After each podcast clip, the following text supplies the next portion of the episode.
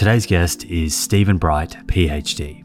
Dr. Bright has worked as a psychologist within the mental health and alcohol and other drug field for the past 15 years. Compared to other Western countries, Australia has the highest per capita usage rate of drugs like cocaine and also possibly MDMA. He's dedicated his clinical and research career at Edith Cowan University to minimising harm related to drug use the nature of alcohol in terms of the way it disinhibits people and increases violence. If you see two people out in the street having a fight, you had to guess which drug they were on. Are they on alcohol or have they taken MDMA? Certainly not MDMA if they're punching up. In this episode, you will learn about the current state of alcohol and drug use in Australia, including specifics related to cocaine and cannabis, the relationship between drug use and mental health, the current treatment paradigm for patients with mental health conditions, how entheogens or psychedelics could help certain patients, how decriminalisation and legalisation of certain drugs could reduce drug related harm, and plenty more. I hope you find this exchange as interesting and thought provoking as I did.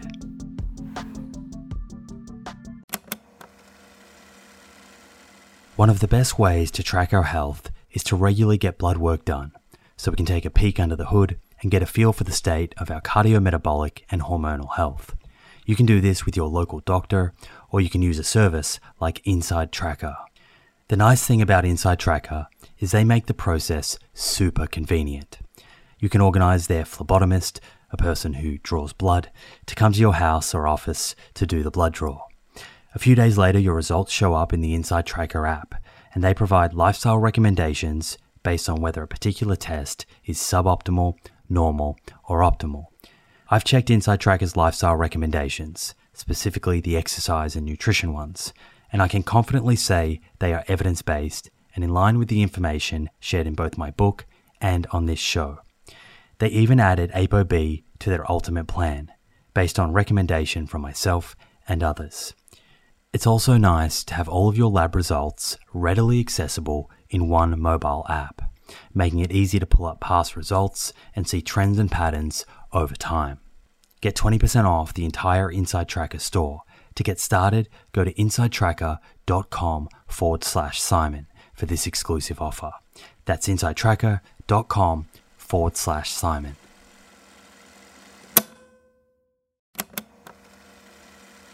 If you're a long-time listener of this show, you'll be well aware of the scientific evidence that supports a high fiber, plant rich diet for good long term health. And while I certainly believe in a food first approach, there is a role for supplements to help optimize the intake of specific nutrients and address any nutritional gaps. Enter Emil. Emil is a plant based wellness company with a series of products to help you optimize your plant based diet. Two of my favorite products being the Essential 8 multivitamin and the Optimal Omega Plus. The Essential 8 contains 8 key nutrients that plant based eaters often fall short in. And the Optimal Omega Plus contains a direct source of DHA and EPA omega 3s, same as in fish, but from algae. In fact, taking Optimal Omega Plus daily, which contains 750 milligrams of EPA and DHA, is equivalent to eating two to three pieces of fatty fish per week, in line with the nutrition recommendations globally. To get your Essential 8 and Optimal Omega Plus, head to theproof.com forward slash friends and follow the link which will get you an extra 10% off your first order. That's theproof.com forward slash friends.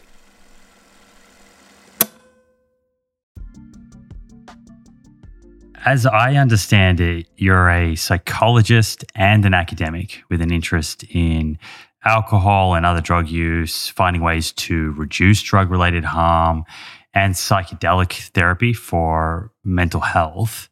How did you become interested in all of these things and and what are the I guess the burning questions that you've been interested in exploring so far through your career? Yeah, so I became interested in the alcohol and other drug area first off, and that was through my own personal experiences, through um, my social groups, my family, and uh, essentially went to uni to become a psychologist to work in the alcohol and other drug treatment sector. And it was while I was working in the sector and also completing my PhD, which was really my, my, my research at that point was really focused on why um, why there was this discrepancy between the evidence when it comes to drug related harms and what the common narratives are in the community and sort of how that's being portrayed in the media because I guess through my undergraduate learnings I'd realized that there the information I was getting through my studies was quite different to that which I was being exposed to in the community and being exposed to in the media and it was essentially it essentially was questioning the the utility eh, of prohibition, prohibiting drugs, and whether that actually has more does more harm than good. Um, whether there's alternative approaches than prohibition, things like decriminalisation, harm reduction, and um, yeah, just sort of sort of unpacking that. And it was it was while I was um, working in Melbourne. I'd left Perth and I was working in Melbourne, still completing my PhD. I wanted to talk about the issue I was starting to see with new and emerging drugs back in 2009. So all of a sudden, these new drugs like mephedrone and alphabet soup was starting to emerge in the scene. And I wanted a safe place to talk about this because, based, given my PhD research, I realized if I talked about this at a mainstream conference and the media got wind of it, then these drugs were probably going to be banned. And, and as I was saying, I don't think prohibition is, is necessarily the best way of dealing with these issues. And so while I was in Melbourne, I just surreptitiously came across this conference called Entheogenesis Australis, which seemed really unique and interesting. So I chucked in an abstract. Abstract was uh, accepted, and you know I went along to the conference, and it was unlike any other conference that I'd been to. It was an outdoor event for a start.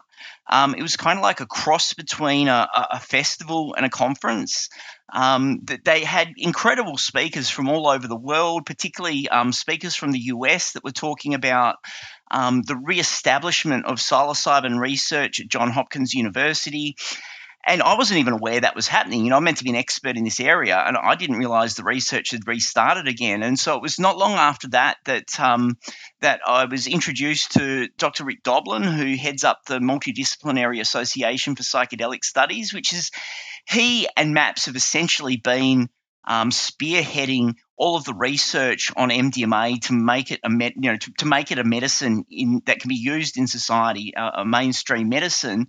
And from there, so about over ten years ago, that that meeting occurred, and from there became really interested in the area. And the reason for, for my interest was um, just the, the data from the first clinical trial that Rick presented showed an incredible effect of MDMA assisted psychotherapy on post traumatic stress disorder, and in alcohol and other drug treatment, um, PTSD PTSD is the norm rather than the exception. So, so many people with substance use issues have concurrent um, PTSD or, or, other sort of underlying trauma. And my experience was that the prognosis wasn't great for these individuals. So, the idea of an alternative treatment that might be more effective than what we're currently doing was very appealing. And, and that's sort of where I picked it up from.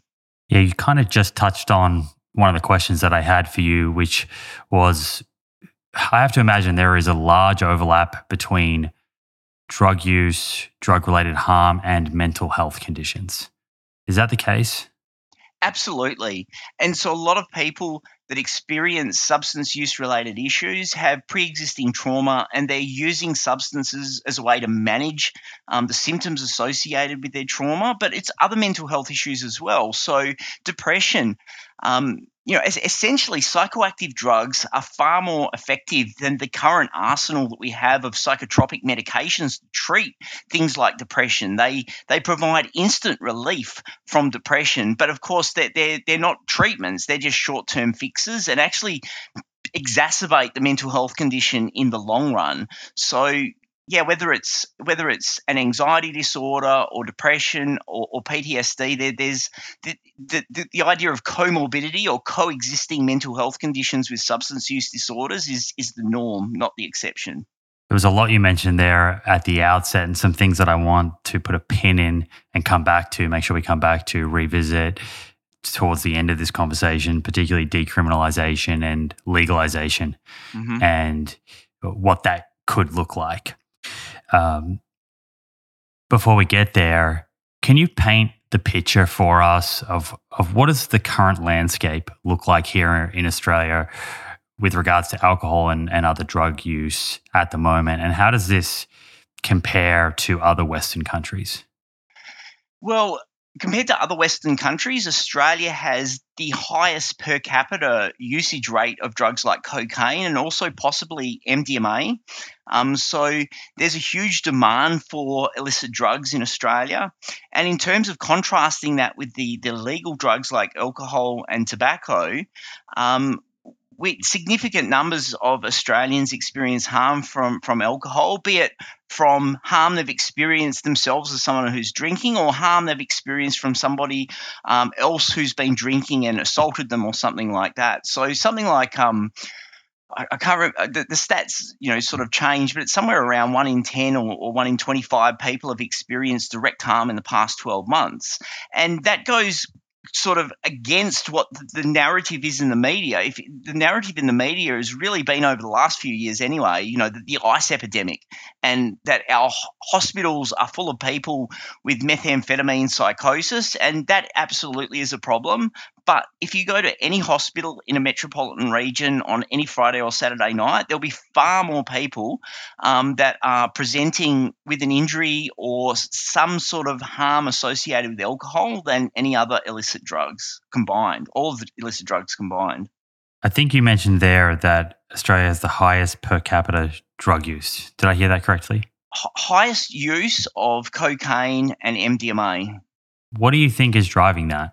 Is it is it education? Is it supply?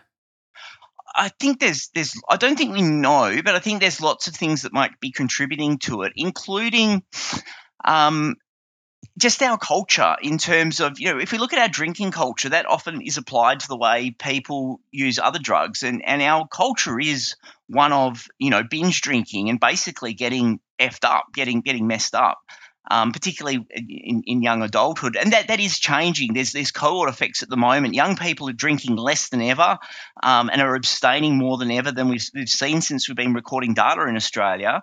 Um, but but that culture, that binge drinking culture, still remains. And I think.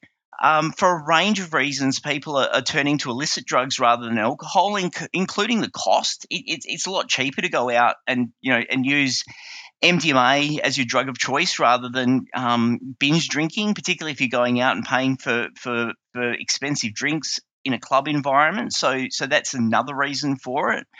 And I, I think we, you know, we, we are fairly well off as a, as a middle class society. So people have disposable incomes that they're able to spend on illicit drugs. So there's there's an incredible demand for drugs in Australia. We, we also pay more for our drugs than almost any country in the world, and that creates an incredibly lucrative business model um, for people that are supplying the drugs. You know, it's far more lucrative to bring drugs into Australia than any other country. So is it simply a shift in terms of the choice of drug that that people are using f- away from alcohol towards other substances. Or if we look back over the last say 20 30 40 50 years and compare that to today do we see increased overall drug use about the same or reduced? We, our data doesn't go back 50 years but um, you know, look, looking over the past 10 or 20 years, there, there's there's minor fluctuations, but there's no clear trends in terms of um, increasing drug use. So it's remained relatively stable. And some people have suggested that the cohort effect we're seeing with young people in Australia not drinking, uh, you know, their response will be, oh, yeah, that's because they're using other drugs. But we're not really seeing an uptake in young people using other drugs. So that's not really a good explanation for why young people are drinking less yeah, th- things have things have remained relatively stable. Even with methamphetamine, use of methamphetamine's gone down in the past uh, 10, 15 years. It hasn't gone up, despite what you might read in the newspaper. So, why is it that you think the the media is not accurately portraying the current climate, current situation here, and what you're seeing in the evidence? Well, if we go back many years, 60, 70 years, when the first concerns about tobacco smoking and cancer were being raised in the medical literature, many newspapers didn't report on this because they had sponsorship from tobacco companies. And so there, there was a vested interest in them keeping quiet about the story, or at least you know putting it on page 16 and not on the front cover of the newspaper.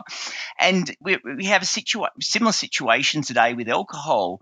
Um, a lot of revenue from from um, media companies comes from alcohol uh, companies, and you know, obviously they have a vested interest in in not perpetuating a narrative that alcohol is causing significant harm in the Australian community.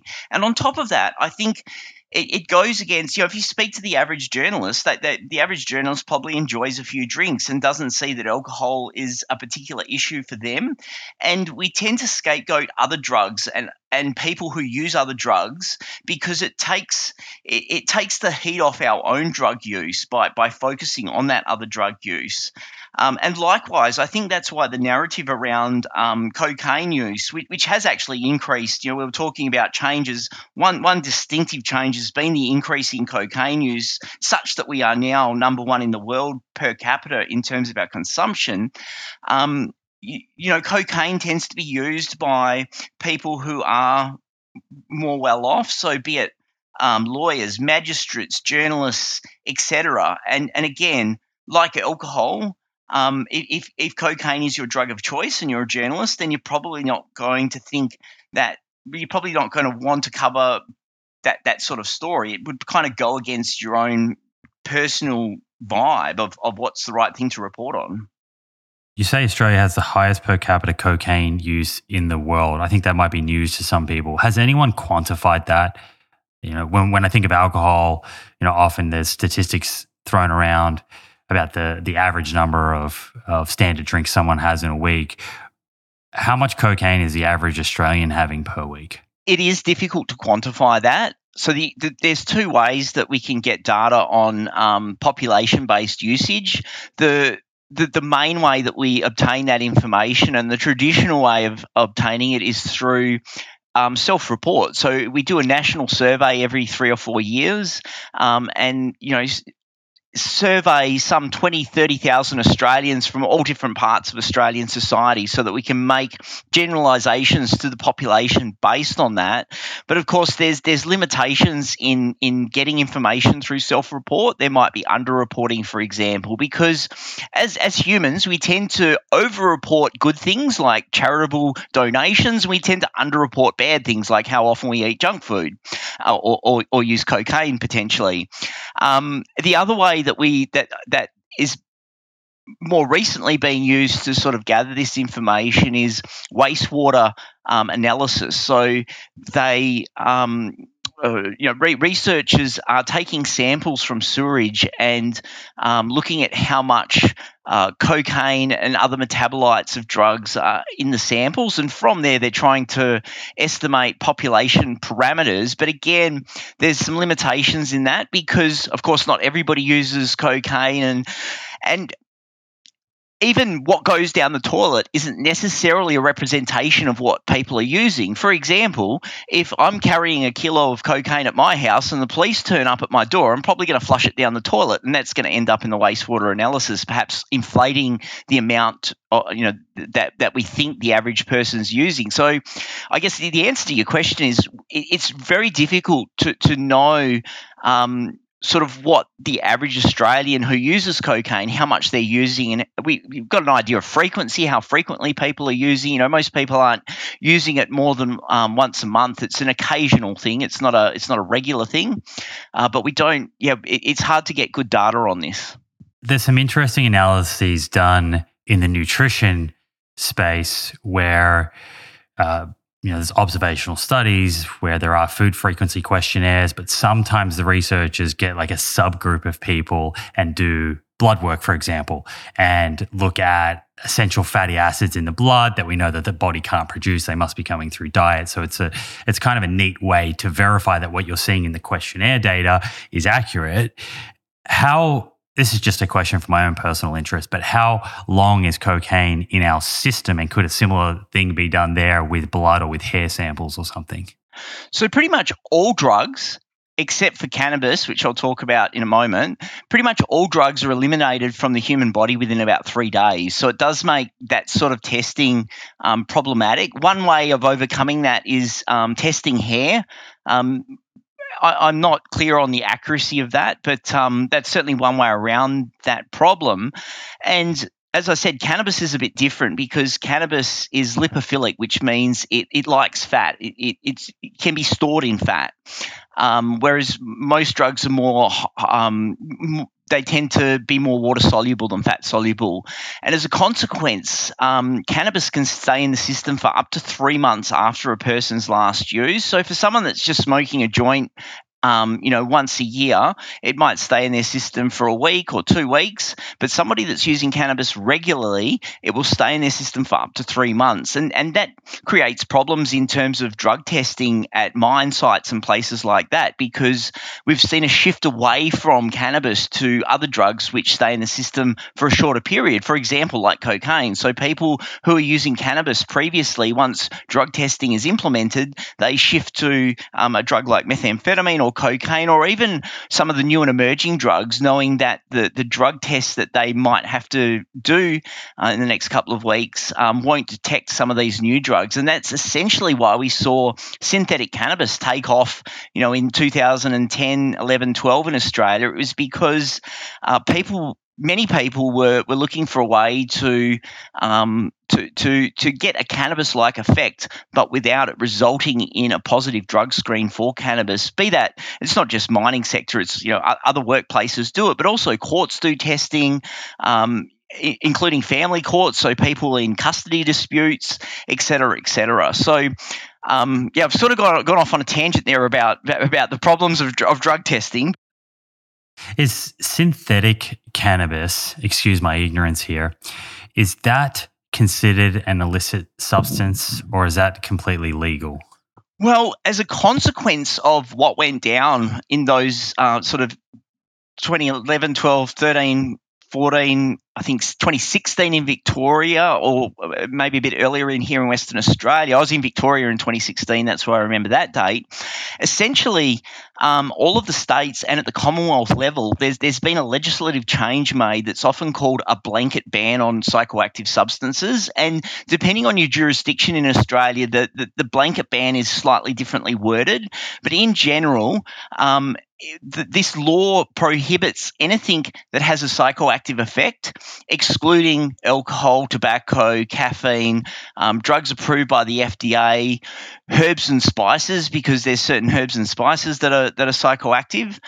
Um, and other other um, other states might even regulate based on the chemical structure. So if it's similar enough in chemical structure, then it would be considered an illegal drug. And an example of that is, is Queensland has one of the, the strictest blanket bans, meaning that a chemical called tyrosine um, which is contained in cheese and avocados, is technically considered illegal in Queensland. And I, I, I um, worked with a lawyer a couple of years ago um, I'm pretty sure it was Greg Barns, um, where we we yeah we did some reporting around this and the absurdity of the, the Queensland legislative change, essentially banning uh, you know cheese and avocados. And the Attorney General in Queensland came out stating that you know obviously that that's not the intention of the law, but ultimately um, when you when you a, a law that's being put in place should be fairly black and white. There shouldn't be shades of grey like okay avocados are technically illegal, but we're not going to prosecute anyone for that because that's silly. Yeah, what a strange world that would be if you were pulled over by police because you had a, a tray of avocados. so, cocaine use is, is increasing. Cannabis use is cannabis the most used uh, drug uh, outside of alcohol? Correct. Uh, yeah, correct. It's the it's the most used illegal drug, and, and you're probably right. It's the, probably the most used drug outside of alcohol. Maybe some prescription medications might come close. Um, but you know, essentially, the, the, most used drug in Australia is caffeine, followed by alcohol, um, and then, then as you say, uh, cannabis. And rates of cannabis use remain fairly stable about um, about one in three Australians have tried cannabis in their lifetime, and um, you know one in ten, or, or slightly more than one in ten, have tried can- used cannabis in the past twelve months. And do we know much about that population? Are there things, characteristics about people that are regularly using cannabis that would distinguish them or separate them from people who are not, whether that be socioeconomic status or uh, mental health or other? Yeah, all, all of those things predispose an individual to um, to regularly use cannabis. So, yeah, lower socioeconomic status, um, pre-existing mental health condition, uh, all, all pre, pre, predispose somebody to, um, to to end up using cannabis on a regular basis. But there's you know looking at the, the, that population versus the general population, there's not there's not a whole lot of big differences there.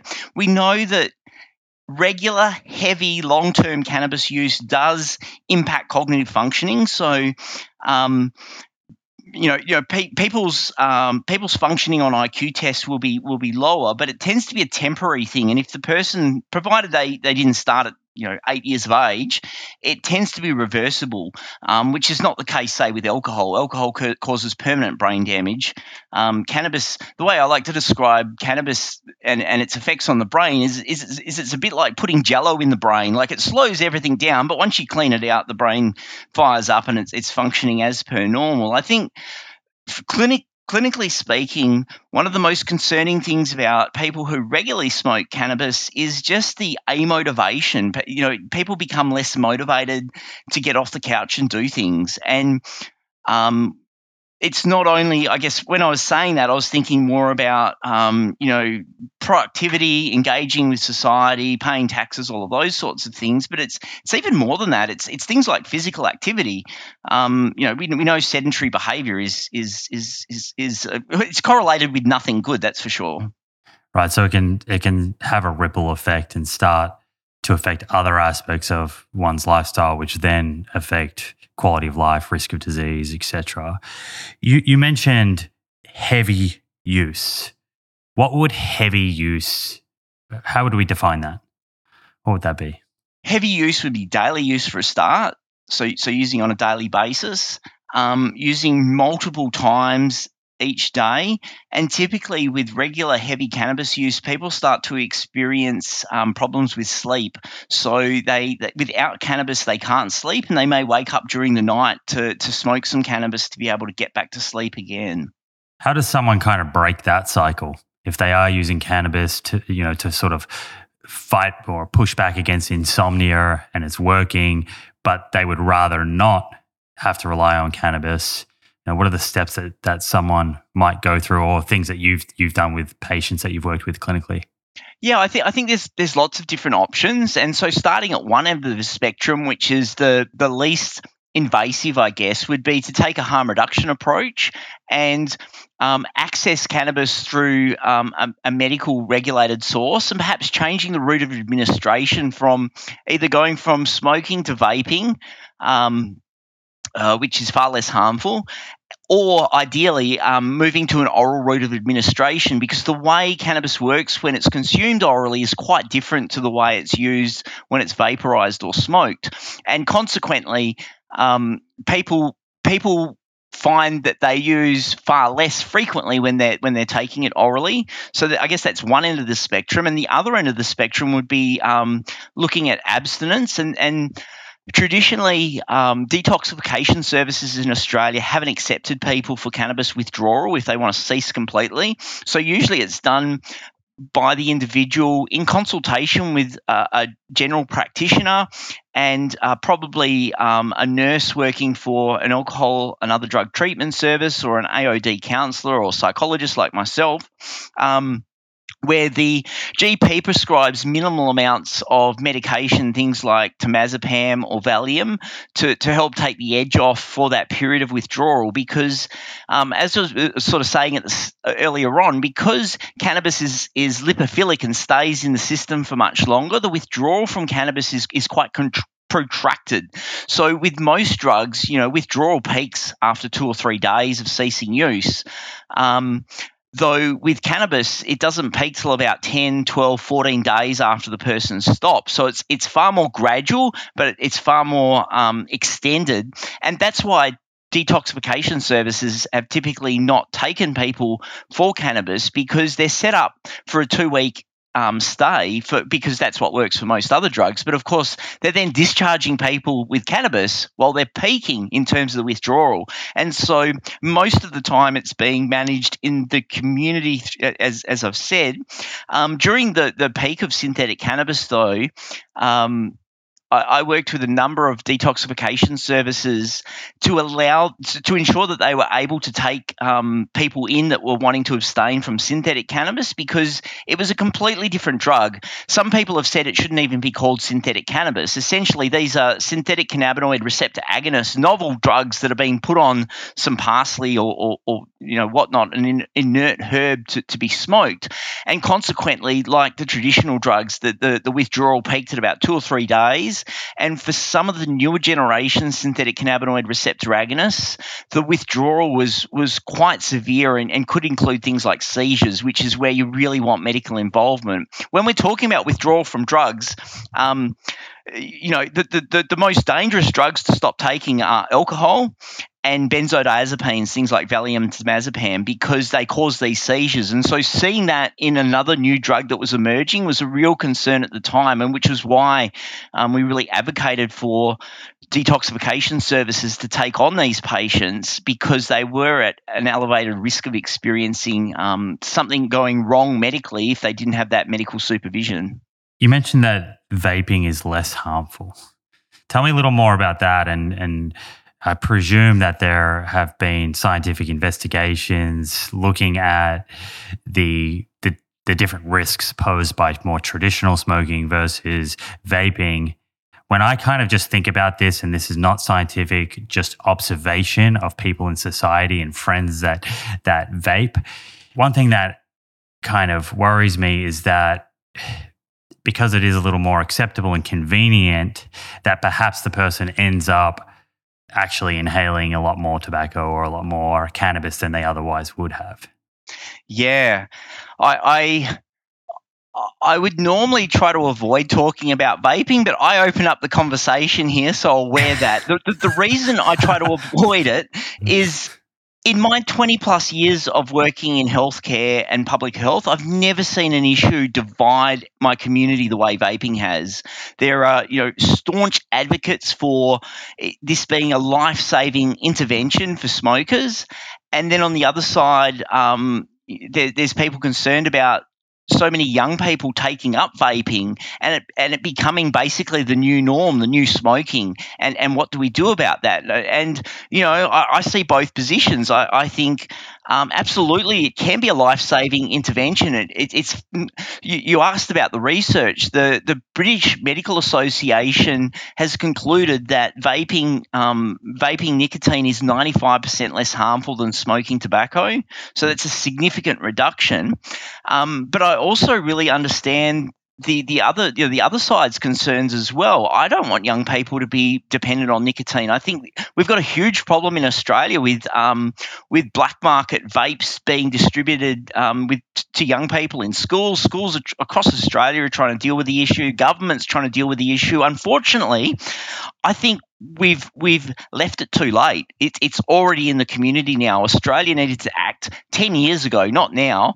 Um, the the US and the UK all regulated vaping ten plus years ago. The Australian TGA wasn't willing to do that because they were concerned um, about you know it, basically they said well there's still five percent harm. Ninety five percent less harmful still means five percent harm, and we're not willing to to to to take that risk and be responsible for that. But in not in doing nothing, that inaction has now led to the current situation where, um, because there was no regulation in place, it was it, you know a black market emerged, and once the black market is set up, it's very hard to to to shift that. And I, I'm I'm I'm not real optimistic about where this is all going. I think we're going to see vaping um, in the community for a long time to come now. Yeah, and they're making them to taste so good, right? Which you know, there's parallels there with the food industry and marketing early in life to kids, and then once once they begin to develop those habits, they're very hard to to change later on in life. You mentioned earlier that there is an overlap between uh, drug use, drug related harm, and mental health. What is the current state of of Australia's mental health? Are we doing better or worse than decades gone by? I think you know sometimes you hear in the media that there's a mental health kind of pandemic or epidemic. Is that true, or is it just that we're getting better at screening and we're being more proactive and we're educating people to feel more comfortable about their their struggles, talking about their struggles rather than suffering in silence? I think it's a real mixed bag. Um, I think in many respects we're doing far better than we were when it comes to mental health. There's far less stigma associated with it. The way I see my students talking about mental health in class and even disclosing um, about their own mental health issues or medications that they're taking, that wouldn't have happened 20 or 30 years ago. So, yes, on one hand, I think we're doing a lot better. I do think the the so-called mental health crisis, a bit like the ice epidemic, is is something that is overstated.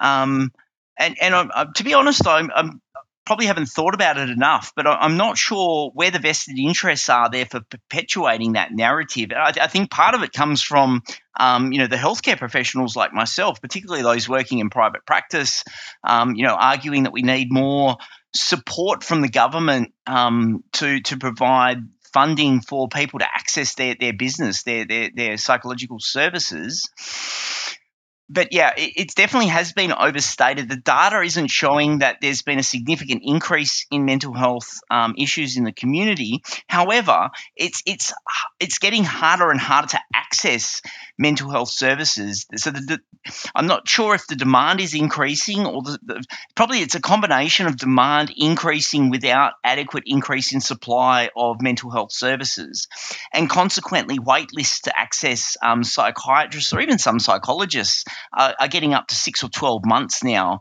um, to be able to see someone, which simply isn't good enough. You, you, when a person is reaching out for help, we need to provide that help as soon as possible um, because people's perception of um, their situation and their readiness to change fluctuates incredibly. And so when, when people are reaching out, they're ready to do something. Now is the time to, to engage with that individual, not put them on a wait list for six to 12 months. And after which time, um, unfortunately, or, or fortunately, depending on how you look at it, their, their mental health condition may have improved significantly just spontaneously um, that, you know, that that's the nature of, of some conditions. Like a, a depressive episode may lift on its own without intervention. Um, obviously, many times it requires intervention, but that's not a that's not really a that's a pretty sad state of affairs. If people are getting better just because we don't have the capacity to see them in time. So, what can be done in that space to ensure greater and earlier access to the, to psychiatrists and psychologists? It's a huge problem. I, I, I don't have an answer, but I can explain some of the nuance in terms of the problem. So, both with, with psychology and psychiatry, um, there are a number of bottlenecks in terms of the training um, that's that's required that, that that people have to do to be able to work in the community as as those practitioners. So, with psychology, for example, um, people in people enroll in a, a uh, an undergraduate degree, um, a three year three year degree, and you might have I don't know 400 students each year enroll in that degree. Um, but that you need more than that to become a psychologist. You need at least five years of study. So then at the fourth year, there's only 40 places. So only 10% of those 400 students will get into fourth year. And then fifth year and sixth year is, is even more competitive. Um, so the pathway I went through was a, was a six year pathway. And it was bloody competitive when I went through it 20 plus years ago. And it's, it's just gotten so much more competitive. I have um, former honours students, so fourth year students, that have travelled around the country to secure a place in uh, in a clinical training program, which was unheard of when when I went through it 20 years ago. And the reason there are limited places uh, is because there's not enough um, practitioners in the community to supervise people that are in these training programs. So you can see it starts to create a vicious cycle. We don't have enough places for people um, because we don't have enough practitioners in the community, and we're not increasing the number of practitioners in the community because we can't push enough people through these courses. And it's the, basically the same with, with psychiatry, but with different um, uh, different points in the bottleneck, but this same problem where very few people actually are, are able to to get through and and and and work as a psychiatrist. Maybe technology is the answer, AI, to to help kind of alleviate that bottleneck. Yeah, I I, I think solutions that are outside of the box like that are what are what are required because it is this this self perpetuating problem and I don't know anybody that I've spoken to that's got a clear solution to it. So yeah, I, th- I think some out of the box thinking is going to be required because if we don't do something soon, the problem's only going to get worse. If you've tuned in to the many episodes I've done focusing on cardiovascular disease, the leading cause of death globally, you'll be well aware that ApoB is a better biomarker for measuring our risk of having a heart attack or stroke than LDL cholesterol. The only problem is that not every pathology lab is set up to test ApoB levels. Fortunately, this has now been made easier by Inside Tracker, a leading health and wellness company, founded in 2009 by experts in aging, genetics, and biometric data from Harvard, MIT, and Tufts that provides lifestyle advice based on your blood test results. With the new addition of ApoB, Inside Tracker's ultimate plan now analyzes 44 biomarkers, including metabolic health markers like HbA1c, triglycerides, and blood glucose, important nutrients like vitamin D and iron, as well as hormones like cortisol, sex hormone binding globulin, free testosterone, and total testosterone before giving you science backed lifestyle advice to optimize your health and longevity. Your data tells the story of your health. With Inside Tracker, get to know your story and create a lifestyle that delivers better health for longer. Get 20% off the entire Inside Tracker store. To get started and redeem this offer, go to insidetracker.com forward slash Simon. That's insidetracker.com forward slash Simon.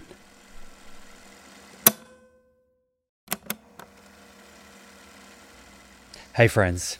The scientific evidence on lifestyle habits that lead to longevity is clear. Now it's time to put this knowledge into action.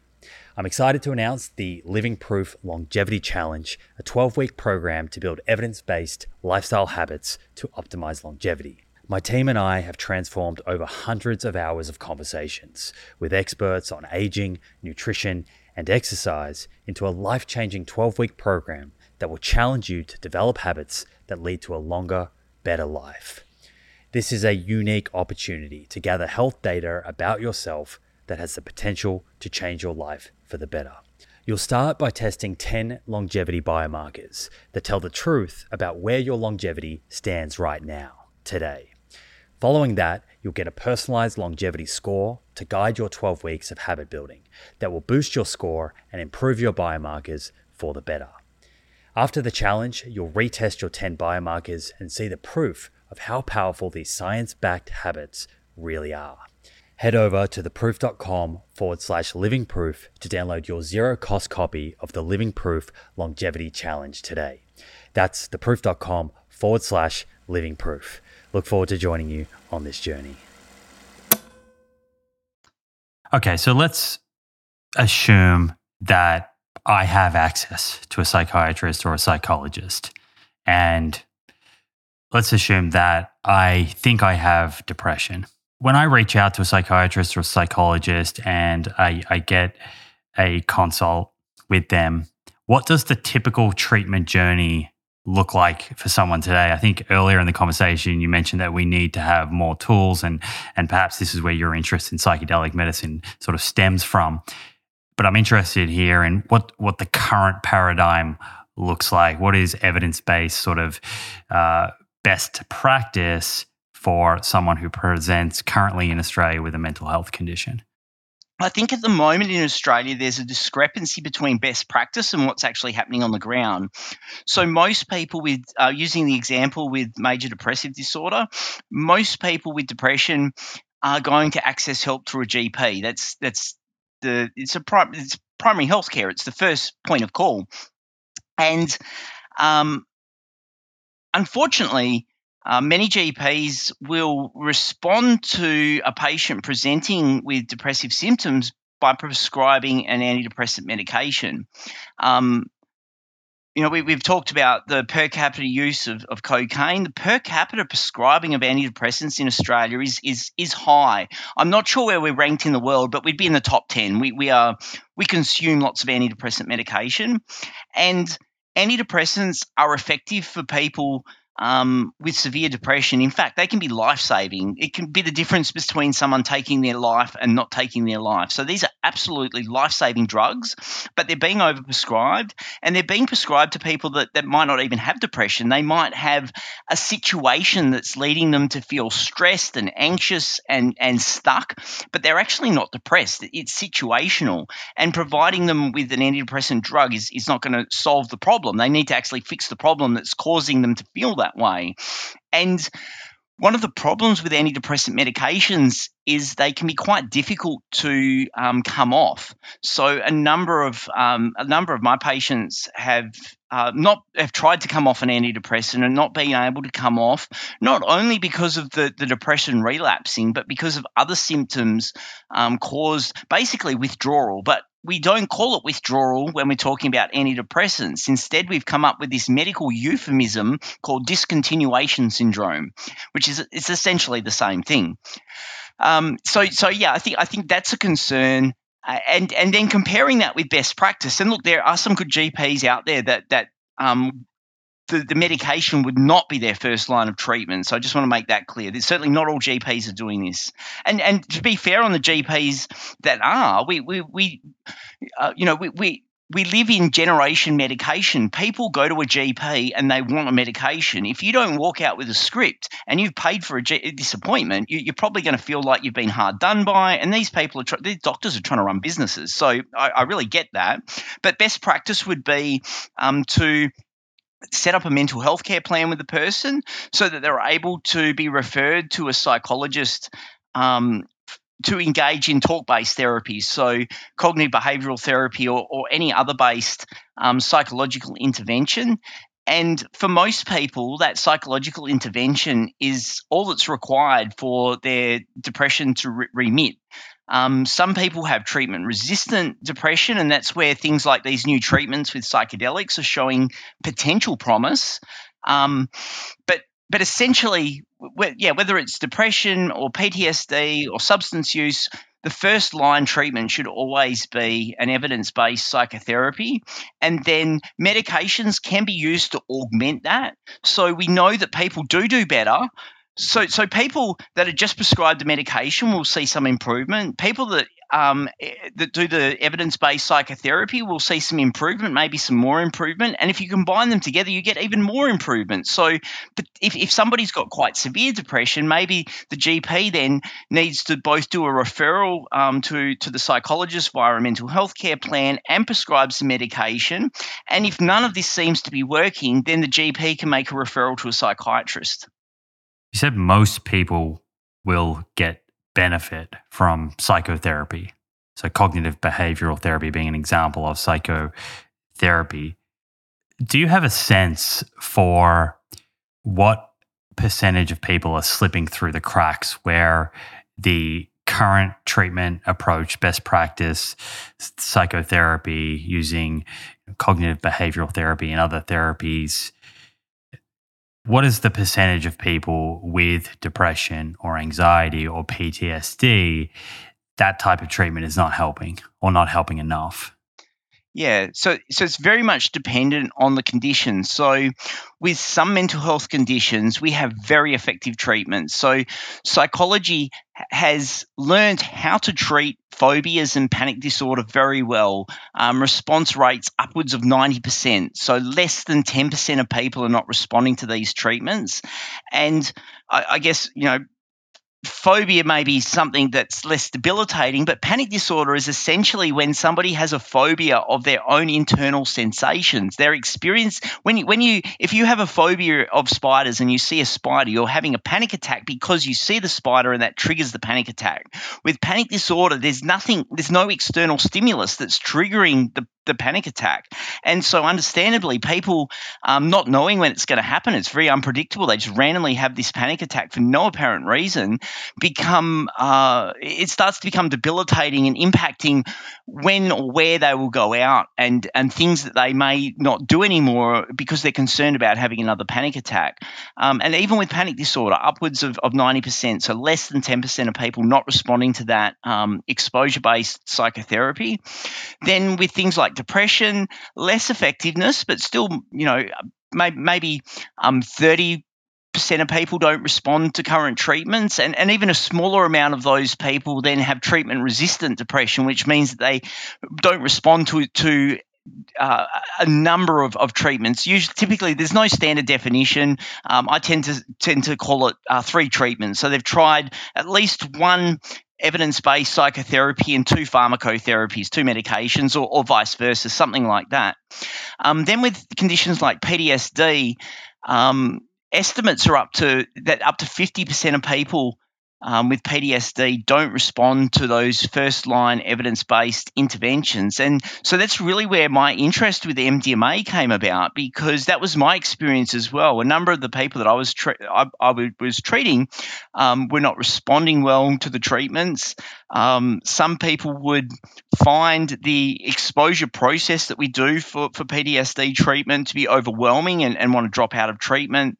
Um, other people have ways of of um, of, of regulating themselves so as not to um, so sort of put on a mask, I guess. So they're not really reprocessing. Like it looks like they're going through the motions, but they're not really doing that, and that really accounts for that fifty percent.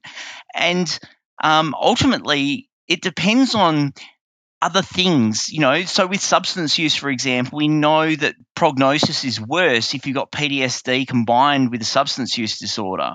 Hence why I was seeing um, the poor outcomes where I was working. And, and, and as a consequence, there's quite a lot of variability in the estimates of um, how effective these treatments are. So, um, anywhere between sort of 25 and 50% uh, has been an estimate of, of the number of people who respond to the, the existing treatments. So 25% is very low, but it depends on how you measure response and, and the research methodology. So quite quite a lot large variation when it comes to estimates of PTSD. But that was really my interest in, in MDMA was because this was one of the mental health conditions for which psychology hadn't yet developed a, a treatment treatment that was good as our treatments for panic disorder, our treatments for depression, etc. This is an area where we need new treatments because the current treatments um, are not working for a number of people.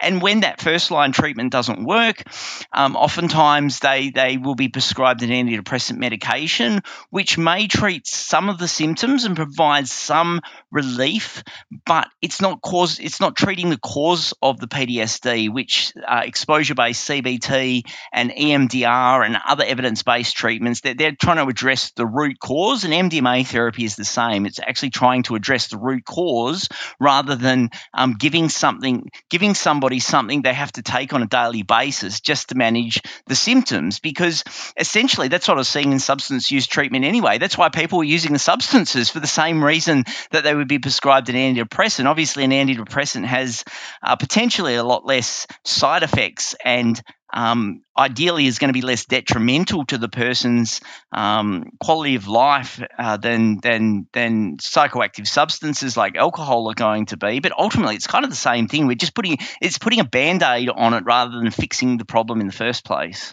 Right, rather than going completely downstream to what was causing that mental health condition at the outset. I want to double click on psychedelic, psychedelic medicine. I think there'll be a range of responses right now running through people's heads who are listening. And there's a lot of stigma associated with these and perhaps some misunderstanding. You mentioned a term earlier, uh, entheogenesis. And I know in your bio, it, there's a, a term in there, entheogen. And I had never heard of this before. What what is an entheogen and and how, if at all, is it different to a psychedelic? Um, they are really one and the same. In many respects, initially when I entered this space, I liked the term entheogen because it had less stigma attached to it. Why most people don't, like yourself, didn't know what it was. So it didn't have the stigma that psychedelics have attached to it. Essentially, an entheogen is something that provides a spiritual experience from within, en like endogenous and theos, the, theological. So it's creating this this spiritual and mystical state from within, which is one of the key aspects of a psychedelic experience. It creates mystical experiences, which have been correlated with outcomes in in um, treatment. So people who have a stronger mystical experience are more likely to get better. So there's there's clearly something going on there. But over the years, I think I've come back to embracing the term psychedelic and trying to reclaim it um, as as as a term to challenge that pre-existing stigma that's attached from the 60s and 70s and and so you know when we set up psychedelic research and science in medicine uh, a, a, not-for-profit company um, is essentially established to get psychedelic research happening in australia um, and, and, you know we, we set that up in i think 2010 2011 so it's quite some time ago uh, well before any research was happening. We, we, thought it was best as a group to, to, to really reclaim the term and put psychedelic in our name and i'm really glad that we did that now because it does seem like the tide has turned and all of a sudden there's less stigma associated with psychedelics probably the opposite now. There's there's probably too much hype associated with them as potential treatments and you know they're being they're being um, profess to to solve everything from homelessness through to um, uh, traumatic brain injury. So there's there's a lot of hype out there at the moment, which is which is a completely separate issue than than than the stigma itself. So that stigma that you speak to, and, and perhaps we can step back to the 1960s and have a quick chat about where some of that stems from. I think that was something you touched on. I would listen to one of your TEDx talks, and I, I, got a sense that you were frustrated by the stigma, which was perhaps getting in the way of research and funding for for research and approval from from ethics, right, to conduct studies. That was 2017. I think a year ago, I had Professor Susan Rossell on from Swinburne, and we talked a little bit about MDMA and psilocybin and some of the the new research that had been published and changes with the TGA scheduling of these drugs have you been happy with the progress of psychedelic science in Australia since 2017 when that TEDx talk went up? Yeah, absolutely. The tide the tide turned uh, right right at 2017. We um we reconvened in December 2017 at another Entheogenesis Australis conference um, and had many of the people in the room who were in the room when we first established Prism. Um, we also had Ben Sessa from the UK, a well-known um, a well-known MDMA researcher. Um, I won't list all of the people that were in the room, but essentially, I mean, Rick, well, one more, Rick Doblin was in the room. Um, and essentially, we, we were sort of feeding back that we've been trying this for the last seven years. We're pushing shit up a hill with a stick. We're not getting anywhere. Um, and, and Rick Doblin was, was quite forthcoming and direct. He said, I established MAPS in 1986, and it took me 20 years to establish to get the first clinical trial up and running. So, what you've been going for seven years? Not his words, my words. Um, you know, eat some, co- drink some concrete, and harden up. Um, but we, but we also came up with some some different ideas of of how we could you know different approaches we might not have thought of. And and consequently two things came from that. One was the st vincent's psilocybin study which has now been completed looking at people with um, a terminal illness and and providing sort of existential um, relief from their suffering. And also the mdma trial that um, that i'm overseeing here at Edith Cowan University um, with the support of Prism and and you know community donations that, have that have come from Prism. Um, that and that was essentially the start of psychedelic science in Australia. Pretty much 2018 onwards saw the start of psychedelic science in Australia, and it's really burgeoned since then with folks like Susan Rossell, um, uh, Paul. Paul Liknaitzky, um, running the Monash Lab, and, and other groups coming onto the scene. And I think we've got a very mature and a thriving psychedelic science community at the moment. Then things really changed in a dramatic way, again, sort of progressively, I guess, uh, last year in February, when the TGA announced that they were going to reclassify MDMA and psilocybin as a Schedule 8 medicine for the treatment of PTSD and treatment resistant depression, which makes us the first country in the world to recognize these drugs legislatively as medicines, um, you know, in our medicines legislation, which is which is huge. But given that, you know, as as you were saying, 2017 nothing was happening in Australia we, we don't have the experience that other countries have, have had. You know, the US was doing research with psilocybin again back in 2006. Um, MAPS have run six phase two clinical trials, two phase three clinical trials. There are so many therapists in the US who have been trained to do this, so that if this were to happen in the US, which it probably will this year, the FDA is likely to approve MDMA as a medicine.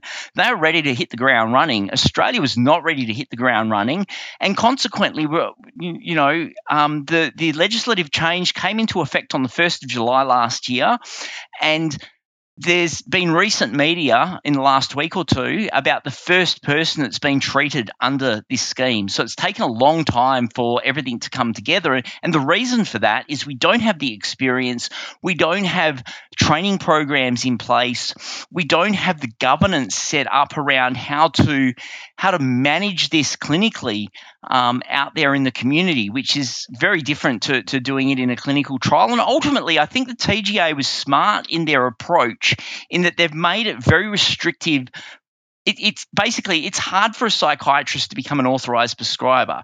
They have to first develop, they have to identify a patient, um, then develop a treatment protocol for that patient based on the literature and what's happening in clinical trials get that approved by a human research ethics committee in Australia. So that that in itself, that's a huge undertaking for a psychiatrist, which may not, who may not have research experience, which you need to be able to do this.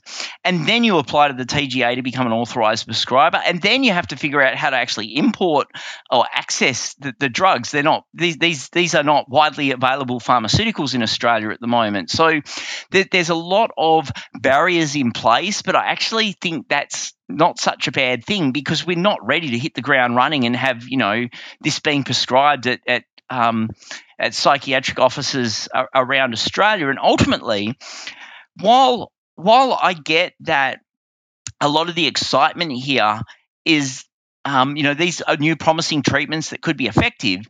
It doesn't overcome the problem we were talking about earlier with the six to 12 month wait list to be able to see somebody in the first place. So it's not fixing the problem, it's just putting another band aid over here. And consequently, because there's been so much media hype around this, I'm genu- genuinely concerned given the cost at the moment of these potential treatments. So upwards of $25,000 per patient for one treatment, which is way out of reach for most Australians, particularly those with a mental health condition, that desperate people are going to do desperate things. And, and the more people in the community hear about this and realize that they can't access it because they can't afford it or they can't access it because there's just simply not a clinic in their state yet. Um, I worry that those folks will access these drugs illicitly, um, perhaps engage with underground um, you know, underground shaman, underground healers that are operating all around Australia, and some of them are I mean, some of them are um, good quality people. They, are doing quality control. I recently heard that one of the patients I had excluded from our MDMA trial um, went out to seek psilocybin in the underground and was excluded by the by the practitioner. So, um, you know, clearly they were doing some quality control, but it's Russian roulette. There are some very problematic practitioners out there as well, and there's been reports of sexual abuse and all kinds of things happening there. So you know, from, from a harm reduction perspective, it's not a great idea to fill people full of hope, then tell them that they can't access these things because they will go out and find other ways to access them. Desperate people will do desperate things. Yeah, well, it seems you kind of need people working at both ends. What the the science, looking at new tools that can be effective, and then at the at the level of accessibility in order to kind of to get these things out to the community and be used in the in the right context. Get, remind us how successful or, or effective are drugs like MDMA and psilocybin specifically speaking to those two because they're the ones that the TGA sort of rescheduled. But how effective are they for people who are deemed to, to have treatment resistant depression or uh, PTSD? The short answer is we don't know because there's a number of problems running clinical trials with these drugs. And consequently, we're, we're seeing inflated or exaggerated benefits at the moment. Some of these problems are not being able to blind people. So, normally, when you participate in a randomized controlled trial, um, you're either allocated to a placebo group or the active group. If you're in the placebo, well, it doesn't matter what condition you're in. If if you are administered MDMA in a clinical setting, within about half an hour, you're going to know which condition you've been allocated to, and so are the therapists and everybody else involved in the study. So you can't blind people to um, to, to what they are receiving, and this is a problem that we haven't really overcome in research yet you know the rates of blinding are, are not good. So when they do actually measure whether or not people can correctly guess what condition they are in it's about 97 98% of people guess the correct condition because it's pretty obvious. Um, and the reason this is a problem for estimating the effectiveness of the treatment is because there's so much positive information out there about these treatments people are coming in with a lot of hope and a lot of expectation. And so if they are put in the psilocybin or the MDMA condition, fantastic. But given the nature of the placebo effect, if they expect this is going to be a, a very effective treatment, then it's going to impact the effectiveness of the treatment. In the same way, if you give someone a sugar pill and tell them it'll stop their back pain, it will stop some of their back pain. And then if you're in the control condition and you think this is the end of the road, this is your last chance to to um, to recover from your mental health condition and you realize you're in the control group and you're not going to get the treatment, well, that's going to mean that your symptoms are going to get worse. And so you end up with the people in the control uh, in the control group, um, you know, ending up reporting worse symptoms. People in the intervention group reporting even better symptoms than we would expect, creating a bigger divide. An inflation of the effect size is technically what it's called. I was thinking at one point when we are talking about the um, uh, you know the, the underground practitioners and and what's going on there. And you sort of saying you sort of summarized it saying there was you know that you need both ends. You need you need everything in here. For, for me that really that that sits really well with me because you know as, as somebody that's against prohibition and you know pro decriminalization and other and other ways of, of of dealing with with the with the drug issue um, I, I, I don't have a problem if, if folks in the community want to go out and take a psychedelic drug or take any drug for that matter, provided they're not harming anybody else. That's fine. That's co- essentially it's called cognitive liberty, being able to you know think and change your mindset in any way you wish. But this gets a lot more complex when we add in mental health because um, the you know the the way in which these drugs work. They're experimental treatments at best at the moment. And so doing that in an unregulated environment outside of a clinical trial means that there's less control. And ultimately, if things do go pear shaped, the person has got nowhere to report that to. Um, you know, you can't ring up AHPRA, who, who regulates all of the healthcare professionals, and say, you know, this shaman needs to be deregistered.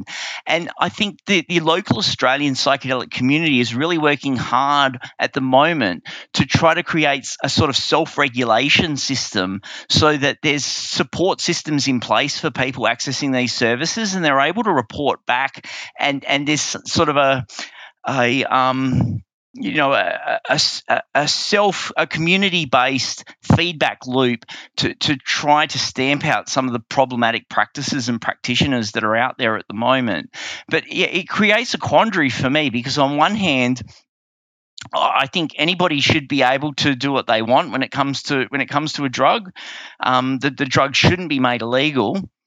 Yet on the other hand, once we insert mental health and, and call these mental health treatments, then the whole situation gets a whole lot more complex.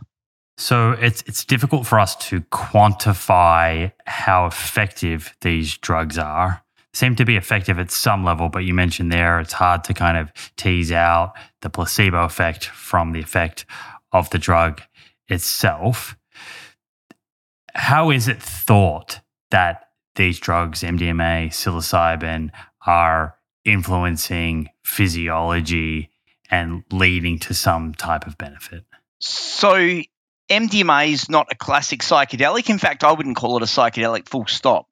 Um, you know, we, we talked about entheogen. One of the terms that I like it's not particularly popular in you know in the mainstream is entactogen for, for MDMA. It's something that it, it's it's an empathogen, an entactogen. It creates empathy, but it it, it's very different both in its subjective effect and also the the new you know the way it works on the brain very different to classic psychedelics. So classic psychedelics, including psilocybin, LSD, mescaline, dimethyltryptamine. I'll stop there, but could keep going on.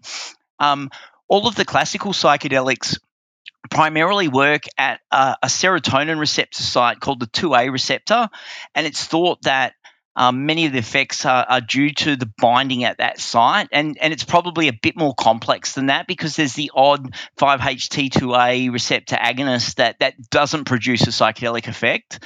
And, and there's research underway at the moment to create non psychedelic psychedelics. So these are drugs that work the same way in the brain but don't actually produce the psychedelic experience because understandably that could be a, you know a promising treatment. Many people, even who are um, desperate for relief, will be unwilling to go through the psychedelic experience because it's it's very unpredictable.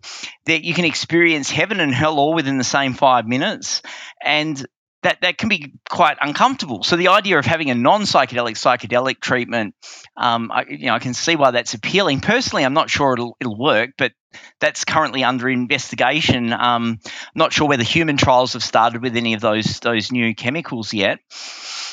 Um, and, and, and at a broader systems level, what the classic psychedelics are doing, possibly through that agonism of, of the 5-HT2A serotonin receptor site, is turning or dialing down the default mode network. So the default mode network is uh, it's it's basically uh, interconnected parts of the brain, and it's the, the, default mode network. It's a bit like the, a brain conductor. We have multiple networks that are similar to this that are like conductors of the brain. And so it keeps everything sort of in sync, all of the different parts of the brain that it connects up with. And if you turn off the default mode network, then it creates a, cacophony of noise um, because the systems aren't all in sync anymore. And it's hypothesized that, that, that the noise that's created by that dialing down of, of the, the conductor um, results in uh, people being able to perceive themselves and their situation very differently. Like it, it, allows them to think outside of very rigid beliefs that they might have, say with somebody with depression or um, a, a, body dysmorphic disorder. And it may also explain the, the, the mystical experience that people have, um, sort of that, that crosstalk that's happening in the brain. Whereas MDMA um, doesn't operate on that receptor side at all it tends to um, dial down the limbic system, which is the part of the brain associated with, with fear response and other emotions. It allows people to sit with unpleasant emotions that they might not typically be able to sit with um, and, and explore those, which for somebody with PTSD, they may not have ever been able to talk about the trauma. So they can't do talk therapy if they can't talk about the trauma. MDMA um, helps people work in what's called a window of tolerance. The window of tolerance is not being hyper aroused. Um, and being overwhelmed, but not being able to use your masking response either, and being forced to experience the emotion as well. So they're able to experience it in a way that allows them to, um, to yeah, basically to work through the trauma and reprocess process that trauma and and you know it also unlike classic psychedelics mdma really creates a sense of um, of trust. So which is really helpful in therapy as well because we, we know the best prediction of whether somebody does well in a psychotherapy it's not what psychotherapy they receive in fact it's whether there's a good therapeutic alliance between the, the clinician and the patient. If you've got a good therapeutic alliance, regardless of what approach you're taking, you're more likely to get a positive outcome. So by by enhancing trust um, through the drug assisted sessions, that in turn too is likely to enhance the therapeutic alliance and, and, and result in some of the clinical outcomes as well, be responsible for. That's very well explained. Uh, I- Friends, you may remember my conversation with Dr. David Spiegel, leading Stanford psychiatrist, who spoke to me about the underrated benefits of hypnotherapy, a clinically backed method supported by over 400 research papers, proven to reduce stress and anxiety, help focus, and reinforce new habits. David has taken this research and his clinical practice and created a digital experience in an app called Reverie, where you can access all his sessions whenever you need them. People all over the world are now using Reverie to quit smoking, gain control over other addictions, reduce physical pain, feel more relaxed, and improve their mental health. I've been using it to improve my sleep, and I can't recommend it more.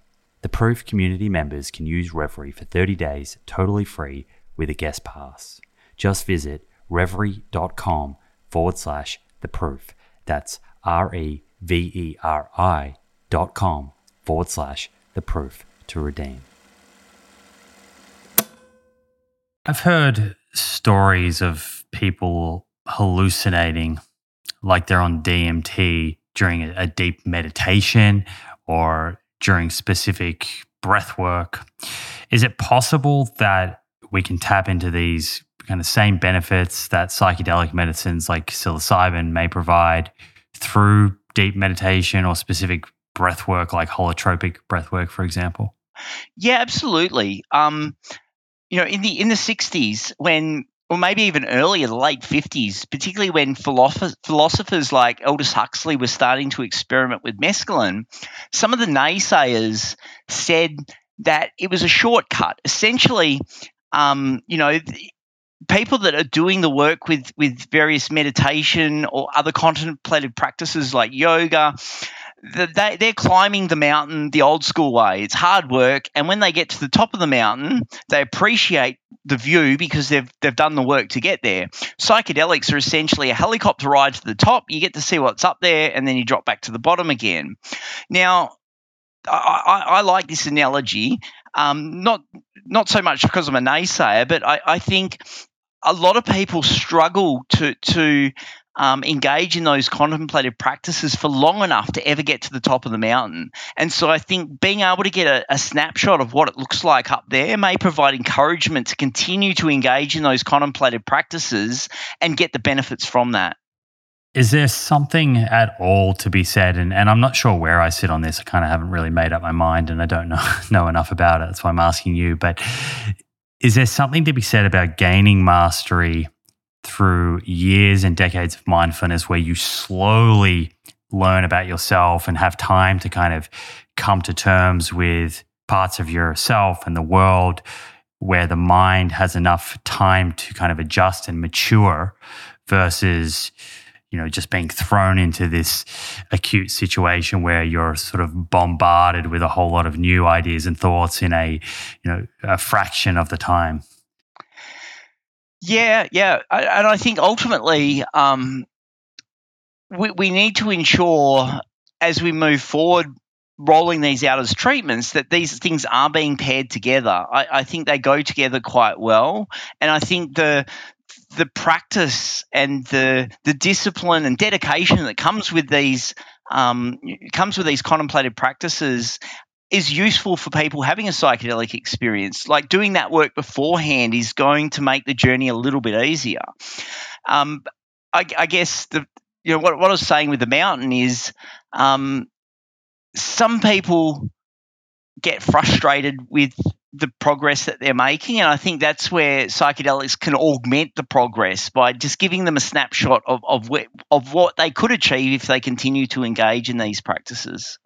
But there's there's a lot of similarity between deep med- meditative states and and a psychedelic experience. What was it that kind of delayed Australia's progress in psychedelic science? So thinking back to that 2017 talk that that you did, what are the types of things that got in the way and kind of inhibited progress in that area and perhaps could be kind of key learnings, I guess, for the scientific community uh, abroad with respect to, you know, not delaying potentially very helpful therapies for our patients, you know, across the spectrum of conditions that exist in the future. Yeah, I, I think it's it's a lot of Australian culture and, and not just the broader Australian culture, but also academic culture in Australia. Um, ultimately, in academic culture, if you want to become a professor, the fastest way to become a professor is um, to do your PhD with a large research group or, or a lab, and uh, from there do postdoctoral work with with that lab because they'll be producing you know hundreds of papers, and you'll get your name on all of those papers. The the least effective way to do it is what I've done, which is to go out and try and do your own thing and, and try to set this up from the ground up. It's it's not it's not yeah i wouldn't i, I don't recommend it if if um, your your goal is um, you know the pro- promotion pathway in academia and related to that is um, the fact that we were struggling to get senior academics on board with this idea in those early days because now with people like Susan Rossell supporting this um, and and you know other other researchers around Australia that are senior researchers it, it change it's a game changer.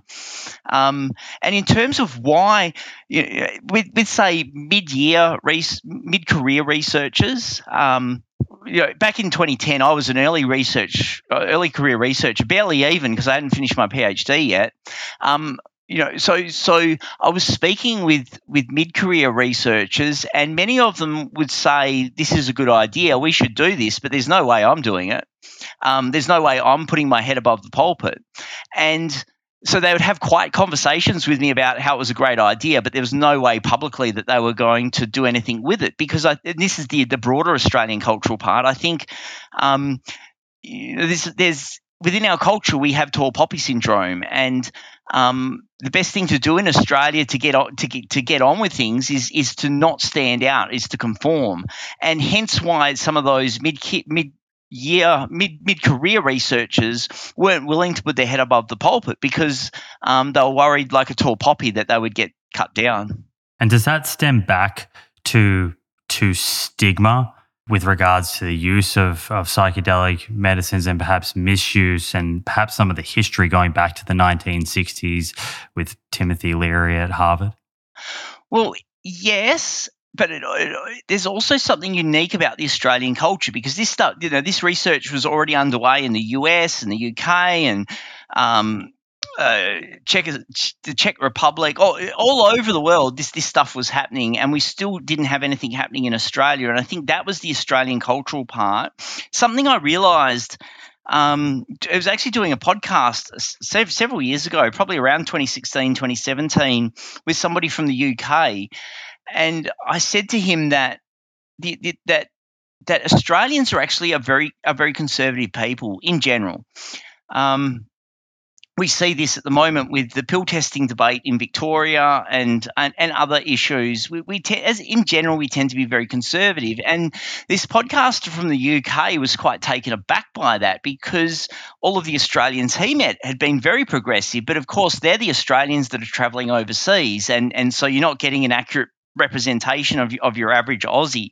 And so I, I thought that was quite I found that quite eye opening to, to, to, to sort of realize how conservative we are and the way that feeds into the tall poppy syndrome.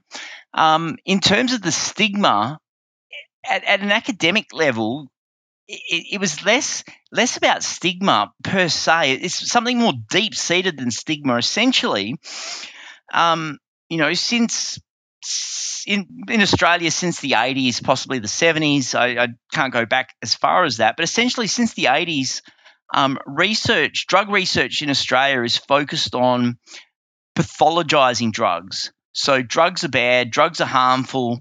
We need to demonstrate evidence for why we need to have them continue, why we need continued prohibition of these drugs and you know 99% of government funded research was research that was focused on on demonstrating these harms but when we look at the problem with this is as, as a drug researcher myself the problem with this is when when we look at the population of people that are using any given drug, most people actually don't experience harm. Most people are experimenting um, or using in a very recreational way uh, in which they're not experiencing harm. It's only the very pointy end of people that experience harm, and even less people who become dependent on any given drug. So by not by focusing on you know the one percent that become dependent, which is that's actually not a stat, depends on the drug that we're talking about. But if we're focusing on that pointy end, then it means we're failing to understand what's protecting other people from getting to that stage. So I, I hope that with with the way that we're thinking about drugs now as potential medicines rather than just drugs, that it might open up more research into understanding resilience and understanding what it is that allows people to use drugs without experiencing harm and without experiencing dependence. Do you think that that, that sort of more conservative approach or viewpoint is the logical viewpoint? And I say that uh, with respect to the typical person and the the media that they're exposed to. So what I'm getting at here is are we extra conservative because of the way that our media has portrayed drugs across society? Yeah, it's it's an interesting question because basically what what you're kind of asking is is our is media reporting a reflection of society? Is it a mirror that's sort of reflecting back to society, or is the media um, is it sort of the reverse causation where the the uh, media are influencing the way we think about things? And I think it's probably a bit of both. What would you say to someone who is just extremely skeptical about the use of psychedelic medicines? You know, perhaps they're thinking, okay, so there's there's people with mental health conditions that aren't being helped or completely helped. I understand that with the current treatments that are in the guidelines. You know, these people need help, but they are also a very vulnerable population that might find themselves jumping at you know whatever is being offered to them as a as a kind of solution and this is kind of the way that snake oil salesmen are able to kind of ca- come in and capture a market you know western medicine isn't providing you know a, a sort of uh, robust effective treatment plan for for a segment of the population and they, they go looking elsewhere.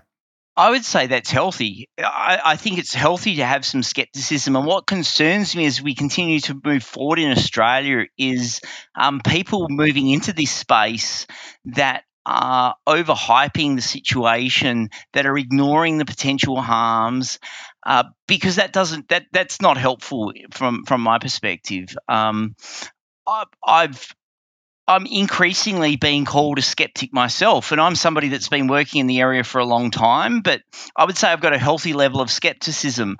Like we talked about, you know, how many people, how, how effective are the treatments? We don't know. Not everybody you ask will give that answer.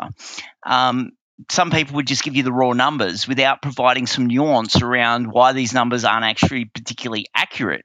So, uh, yeah, and, and our experience at Prism in the early days was the average member of the community did understand the difference between the use of these drugs recreationally and the use of them therapeutically. And we've sort of seen Australia mature a bit with medical cannabis. And so I think the broader community is already aware that these are these are two different things. So um, the stigma didn't seem to be coming from the community at large. It was more to do with the the academic institutions within which we were trying to embed these research projects.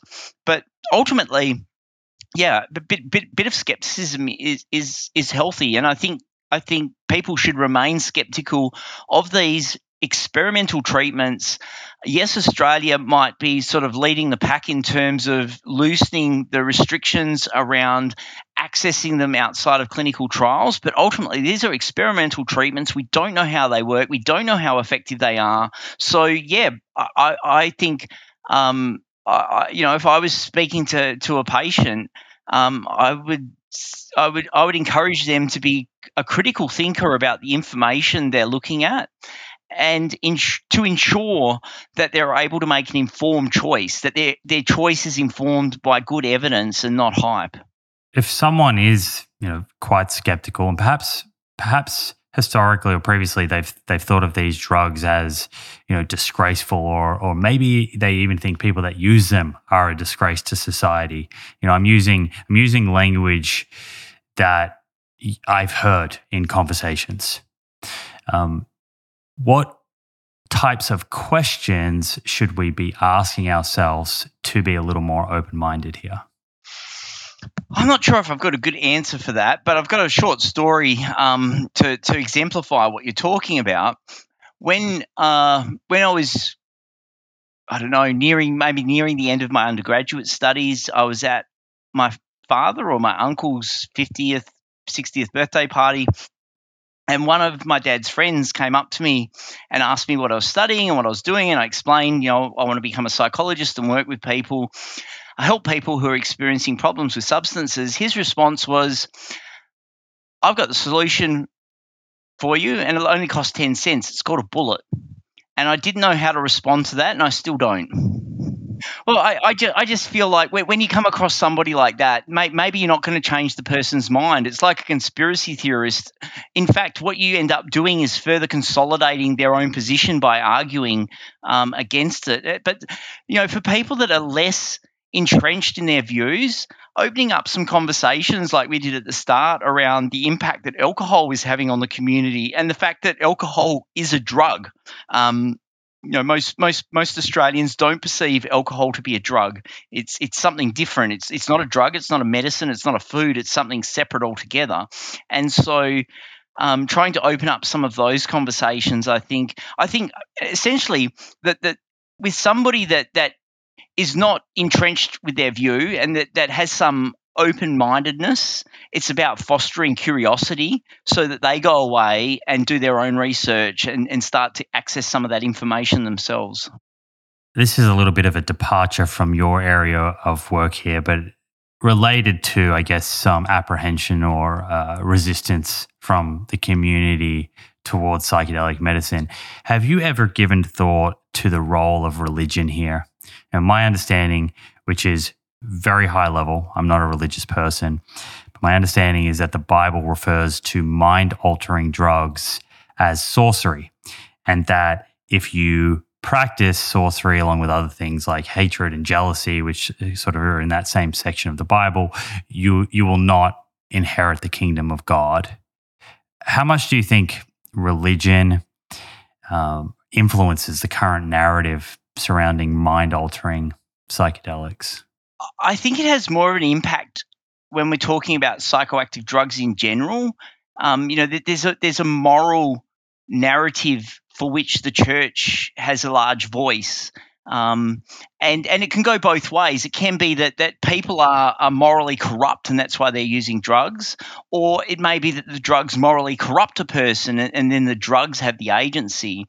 But I think when I'm talking about psychedelics, yeah, with some fundamentalist um, religious people, you know, from from all schools of religion, Islam, Christianity, that they will take a similar position to what you've said, because essentially fundamentalists are reading the text for the text. There, there's no there's no assumed nuance or um, understanding of the historical context where, when these when these words were actually written, and there's also evidence in the Bible of psychoactive substance use, uh, possibly psychedelics. So, for example, um, there, there's reference to manna, which some people have thought could be uh, uh, psychedelic mushrooms, even Amanita muscaria. Um, there's a couple of books that have been that, that have been written on this, looking at um, looking at sort of the flesh of the gods and the way that psychedelics probably led to the inception of religions. So initially, in most religions, people would have been having a personal experience through using a psychedelic, and and you know experiencing God directly. And then over time, um, the way organized religion operates means that um, that people become the conduit to God. So you've now got a priest or, or minister that um, is the conduit to God. And I, I think the reason some religious folks that are that are even moderate religious folks would be concerned is you know why why go to church and and use the minister as a conduit when I can take five grams of mushrooms and dial a direct line to God. Yeah, that poses a bit of a moral kind of conundrum for someone to work through. Uh, like likewise, um, I, I think a spiritual framework is actually important for people who are undergoing a psychedelic experience. In the the first, basically the first study of psilocybin since the, the 60s and 70s at John Hopkins, it was a requirement that participants had a spiritual framework um, to, to help them essentially frame their experience. So they've got something to hang the experience off. So I think having a spiritual framework is, is actually an important thing for people coming into a psychedelic experience. And many people that, that maybe come into the experience as an atheist come out of the experience at least agnostic. Um, you know, they, they might not be um, sp- particularly spiritual or religious afterwards, but they're certainly more agnostic that maybe there's something more out there than, than just the material world. Yeah, earlier you mentioned there's an association between a spiritual experience that's induced from a psychedelic and the efficacy of that treatment. We didn't double click on that. What is a spiritual experience? So typically it's called a mystical experience um, rather than a spiritual experience, but one basically one and the same. I'm, I'm splitting hairs here, but there are tools that measure these. So hence why we can look at the correlation between the degree of mystical experience and the degree of um, reduction in depressive symptoms or anxiety symptoms. It typically uh, tends to be there tends to be a sense of reverence um, that this is something sacred that you're experiencing. There's a um, God, the, the words just fallen out of my head. I have trouble with this with this word, and it's quite funny because the word I'm trying to think of actually means that you can't put things in words, and I, I always get it confused with another word. And if that other word gets in my head first, then that's the. And now I've got ephemeral, and it's not ephemeral; it's the, the other word that um, that that won't pop into my head now. Um, but yeah, essentially, people find that language alone is is um, is inadequate to describe the experience, there's a sense of oneness and connectedness that all is one and we're all interconnected.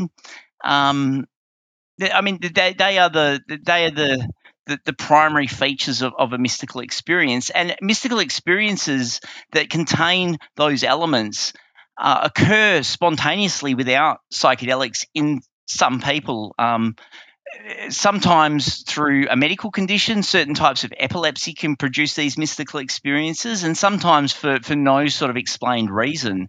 And and you know maybe some of the religions, um, maybe some of them weren't due to people's psychedelic experiences, but rather these sort of spontaneous mystical experiences that people have. I think that word that you were perhaps looking for uh, is ineffable. That's it, ineffable. I don't know why. Why? there we go. As soon as, soon yeah, as soon as I've got it there, it, it, ineffable and, and ephemeral in my brain just cross over for some reason, and it's very annoying for me. What exciting psychedelic science is currently happening in Australia? You mentioned before it's experimental. There's still a lot more research to be done. What what can we kind of expect to see be published in the in the coming years?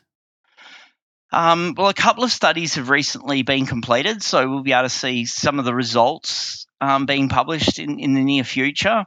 Um, I mentioned the the psilocybin study at St Vincent's Hospital, um, and, and I think in that case, I, th- I think the reason the mystical experience is important and the mechanism for action is going to be different for different conditions. So with depression, not you know maybe it's around the, the relaxation of those rigid beliefs that come just naturally comes with a mystical experience, but with somebody that that's in a situation where they're dying and they're anxious about dying and they're they're anxious about what's going to happen for their family and everything that comes with that, that sense of oneness that I was just saying could be really important for them to sort of. A lot of people um, in these studies that have looked at existential distress have reported that after the psychedelic experience, people just seem to accept their fate, that they're not fighting it anymore, and that, that, that they get this just this sense that everything's going to be okay. Yeah, so there's a couple of studies that are finished it's going to be a while, I think, until some of the really interesting stuff um, is is even happening in Australia. A lot of it's still in the very early stages. There's a project at University of Sydney looking at uh, MDMA assisted psychotherapy with people with PTSD that's comorbid with substance use. So that was obviously of interest to me given the conversation we've had today. Um, also at University of Sydney, they're proposing to do a study using psilocybin to treat eating disorders like anorexia. Um, in Queensland, there's a study uh, looking at people with grief and using psilocybin as a way to assist with grief. I think that's that's sort of world leading research as well. I'm not aware of other research uh, with that sort of focus. Um, there's and there's research uh, that that hasn't commenced yet at the University of Melbourne. Um, uh, looking at MDMA as a potential treatment for people with young adults with autism who can currently experience social anxiety. So, as a way to sort of treat social anxiety among people with autism, I think that's fascinating as well.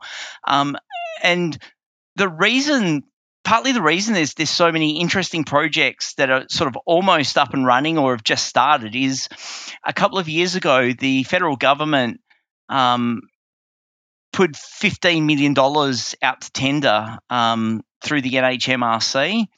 And uh, a number of the projects that I've just mentioned uh, were recipients of a small part of, of that funding, and as it allowed um, so some of the very novel research that's happening in Australia. Essentially, the, the, the, the, funding program that the government allocated this $15 million to was for novel, um, novel research projects. So not just replicating um, what's been done overseas already, but doing something quite unique and different. So there's there's quite a few different studies, but probably five, ten years away, I guess, from getting results from from many of those with how long the trials take and then analysis of of results. Have you given thought to to what the future might look like here for, for a person in Australia with a mental health condition that is resistant to psychotherapy. What do you think the treatment paradigm will look like in 10 or 15 years from now? Well, I think as we were talking about, we, we need to first address the issue of supply. Um, and one way in which this might be addressed with uh, the, the psychedelic treatments and MDMA treatments probably more so with, with psilocybin than, M, than MDMA is uh, stepping away from requiring clinical psychologists to provide um, parts of the treatment because with psilocybin, um, you know, it's a sort of a six-hour six-hour session, and if you've got two clin psychs or possibly a clin psych and a psychiatrist in the room, that's very expensive. And to be frank, I, I, don't think you need that level of, of expertise in the room because when somebody's under the influence of psilocybin, they, they struggle to talk. Um, you know, they, they just need some reassurance, someone to hold their hand. It, it's it's really just um, taking it's it's trip sitting is what we do in the the harm reduction community. You know, there's services like DanceWize that have been offering trip sitting services for, for 20 plus years at festivals in Victoria and, and um, other states have similar services. And, and, those folks that are providing the trip sitting aren't, aren't mental health clinicians, they are peers who have had their own experience and understand how difficult that can be, particularly in a festival environment, um, and are able to just hold space with somebody so that they feel safe and communicate that the effects, you know, you're you're feeling this way because you've taken a drug and those the drug effects will wear off. We just need to wait it out, and I'm going to be here with you to help you wait that out. Uh, so, so I think we're going to have to look at um, different models of treatment provision to overcome the issue with um, a lack of supply of mental health clinicians. Another novel approach might be group therapies, so dosing people, you know, in groups of five or ten or something like that. Um, and of course, the research first needs to take place to see whether that's safe and, and effective. That hasn't happened yet, um, but I, I, know that sort of research is underway elsewhere in the world. I'm not sure about Australia, but certainly elsewhere in the world, they're they're starting to investigate that because other parts of the world um, are, are they recognize that these are going to be treatments that are going to be mainstreamed eventually. So we need to, you know, think about how we can do this economically, um, because as we've said, twenty five thousand dollars for a treatment is is simply not feasible for most people. Um, it's out of most people's reach. So we need to come uh, uh come up with ways of reducing the cost, and and and you know, a key way of doing that will be um, will be through looking at the model of service provision. I, I think a number of countries are, are, watching Australia at the moment, and they're going to learn lessons from what we do wrong as they move to implement this as, as a mainstream treatment. So lots of eyes on Australia at the moment to see um, what works well and what doesn't work well. And ultimately, we need to sort out the supply issue. Um, and I don't know what the answer to that is, but we that that that's that seems to be um, one of the, the key issues here. Do you think, with your understanding of psychedelic science and also of drug use and drug related harm, that if we are able to achieve those things and improve access to various psychedelic medicines and other compounds like MDMA, that we would see a significant reduction in substance use disorders in Australia and drug related harm?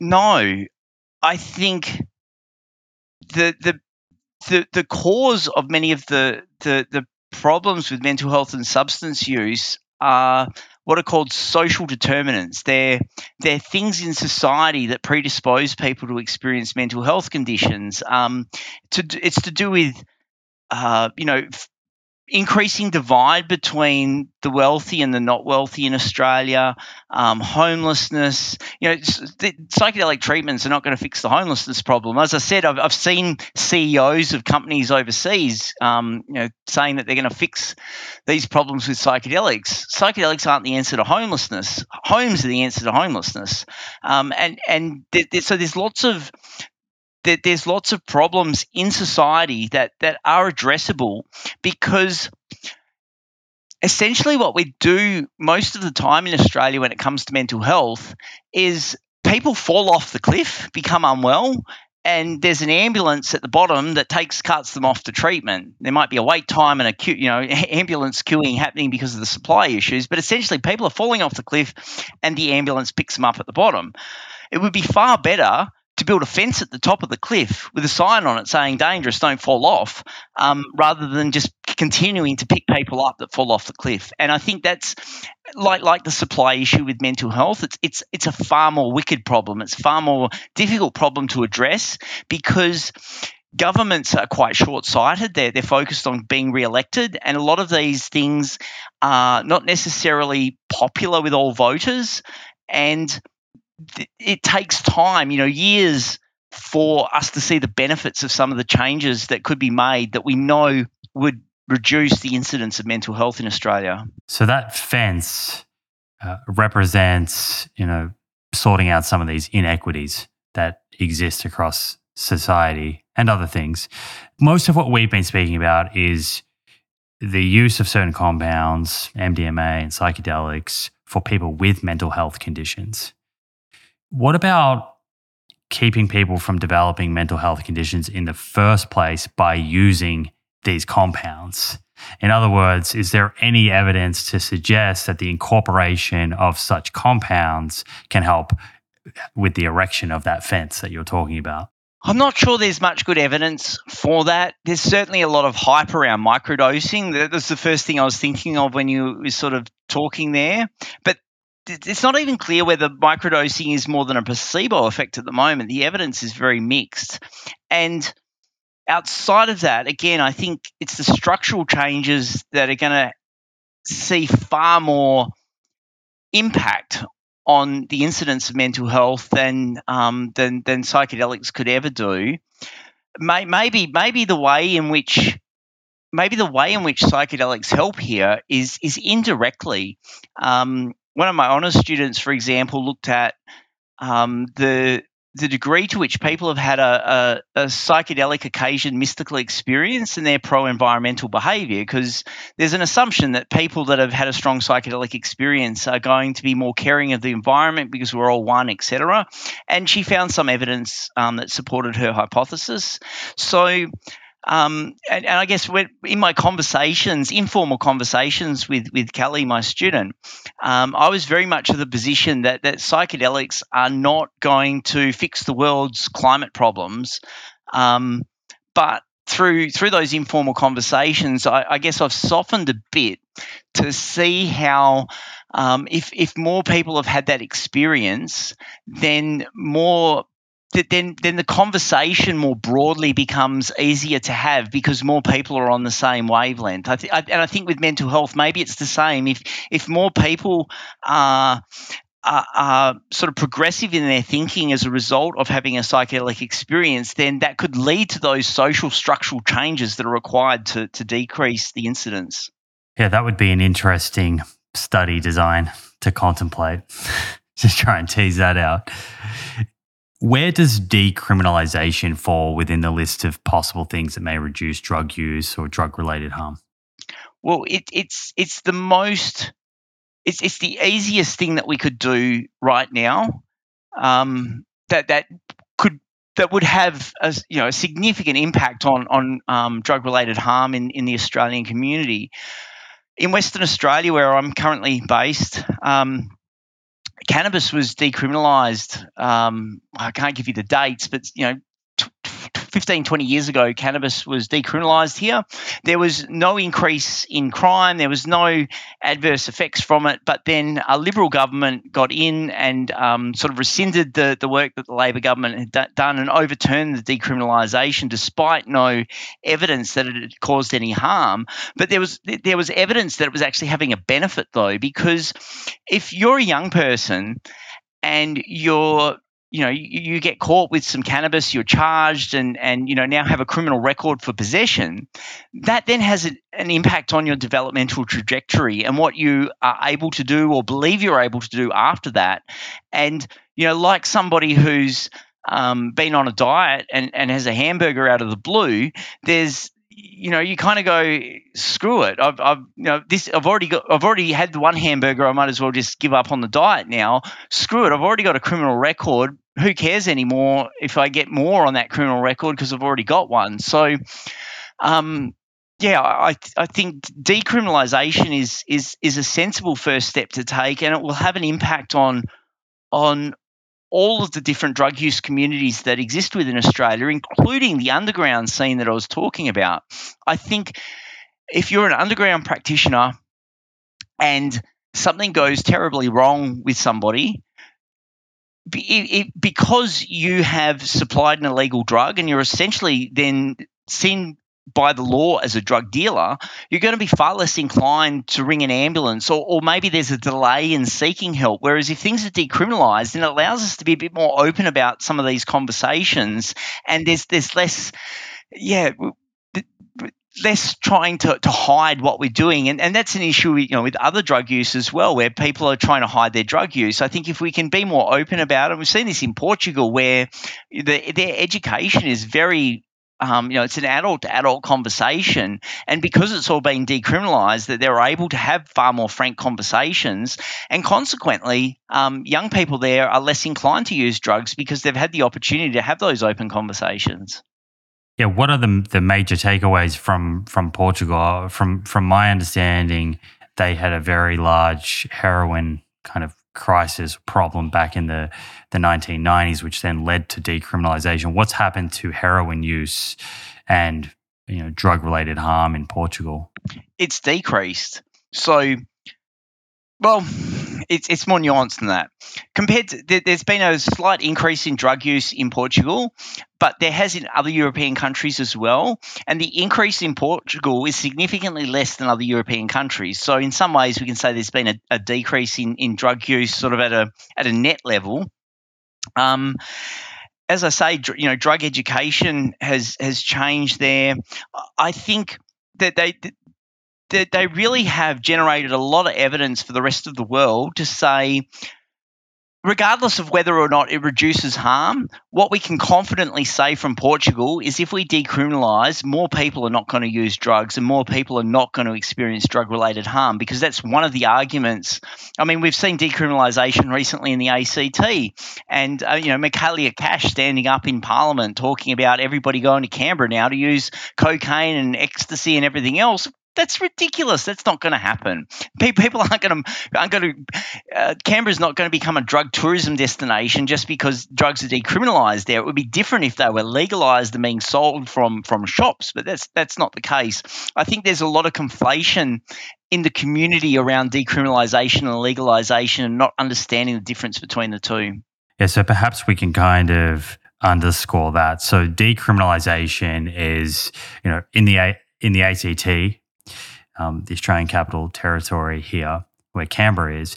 If I was walking around the streets and I got caught with, you know, a gram or half a gram of cocaine, or there, you know, other drugs that are on that list like heroin or psilocybin. There's there's varying amounts, I understand, but if I was caught with that amount or less, rather than that being illegal and me having a criminal record and perhaps facing jail time, I would be fined without a criminal record. Is that what happens? Yeah. So there's there's the nuance here. So tech, you are still it is still illegal.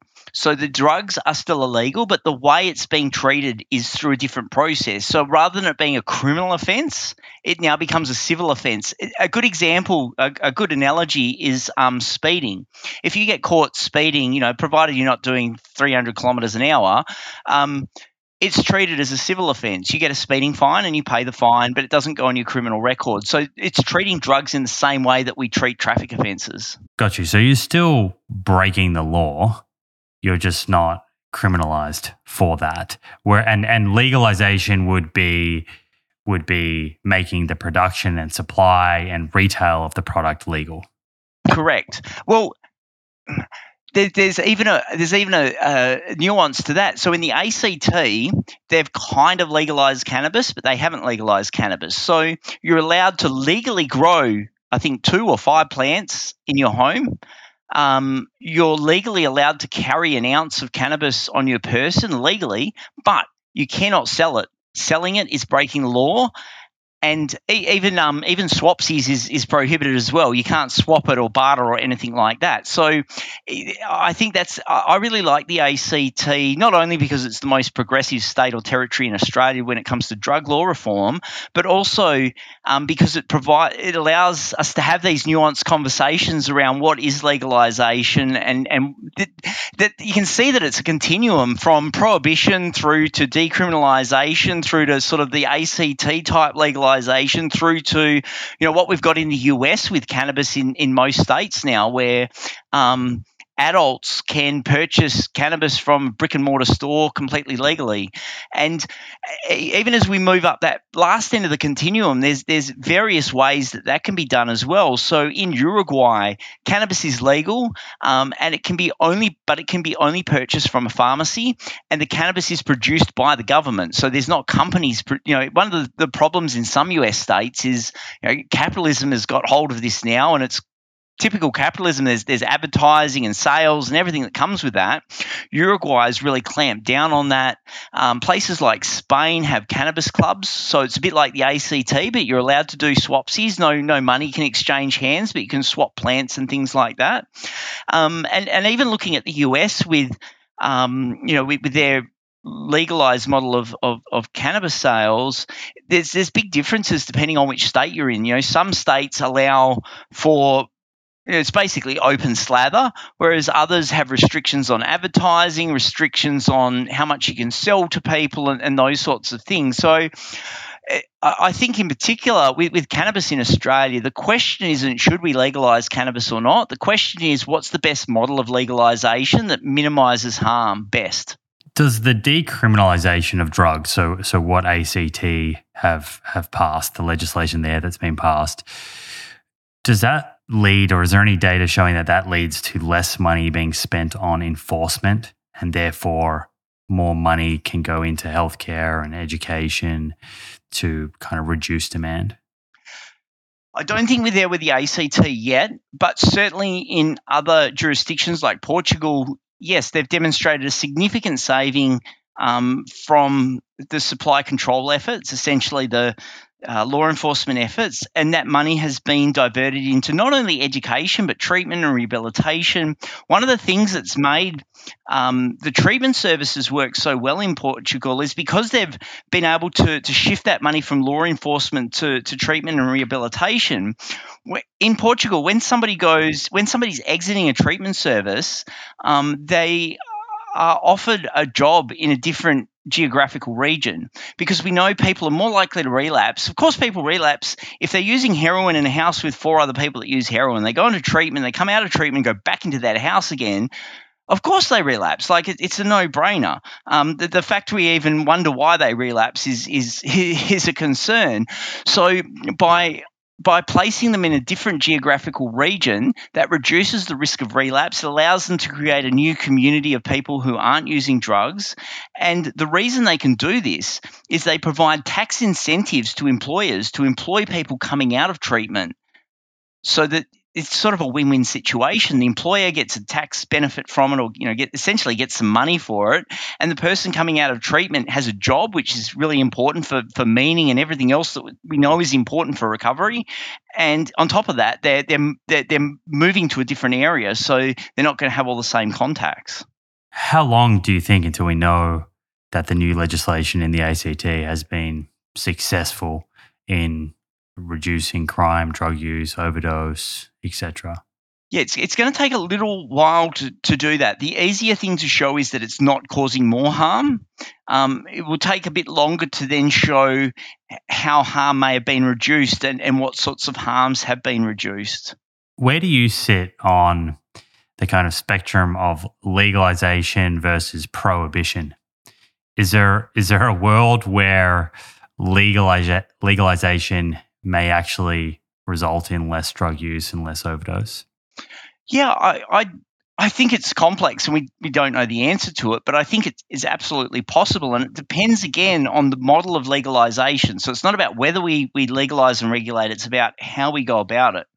And so I think um, I think one one model, possible model, is to to regulate the drugs um, dependent on potential harms, um, potential for dependence, and things like that. So maybe if, if we legalized all drugs, maybe you could access heroin, but you have to go to your GP to get a script.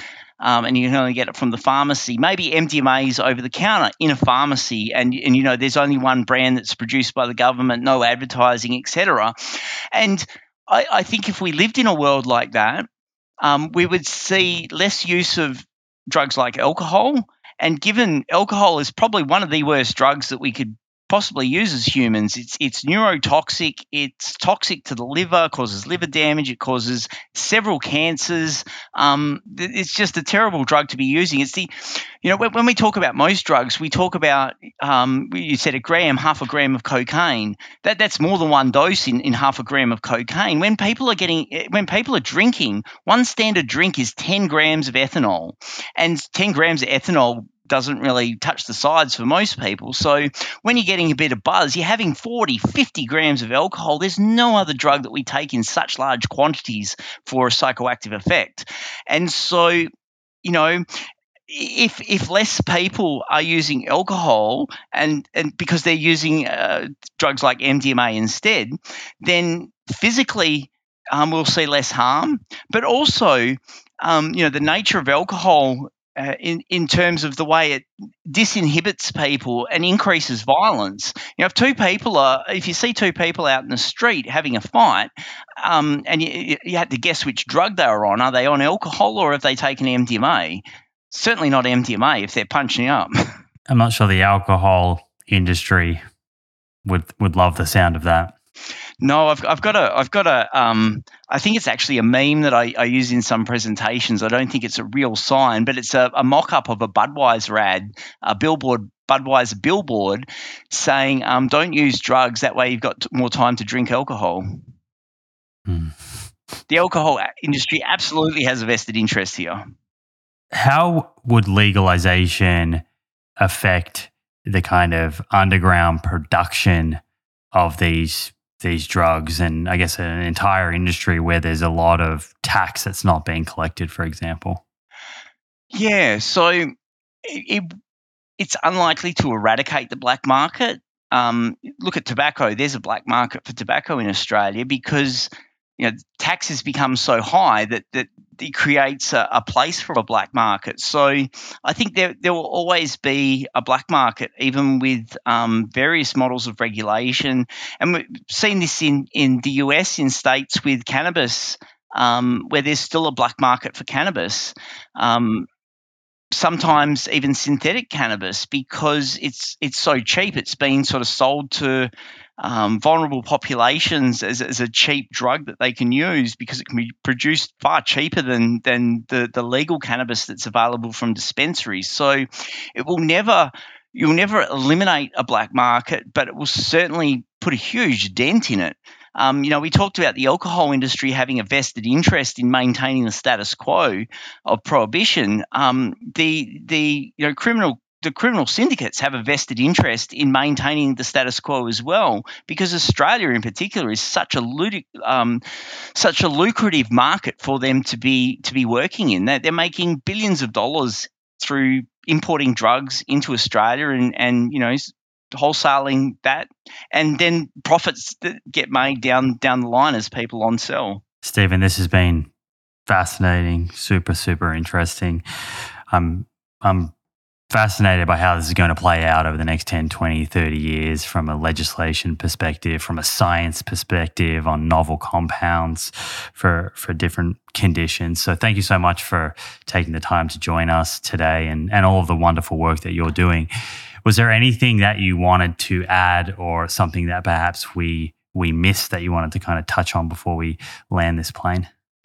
No, but I think you know, just just as you were sort of saying, it'd be interesting. I, I, it will be interesting to see how things uh, sort of play out over the next twenty or thirty years. I really hope that in thirty years from now, um, the community looks back at what we were doing with regard to prohibition in the same way we look um, at other things in history and, and just wonder how could we be so um, how could we be so barbaric as to think this was a good solution? I hope that's where we're at in 30 years from now.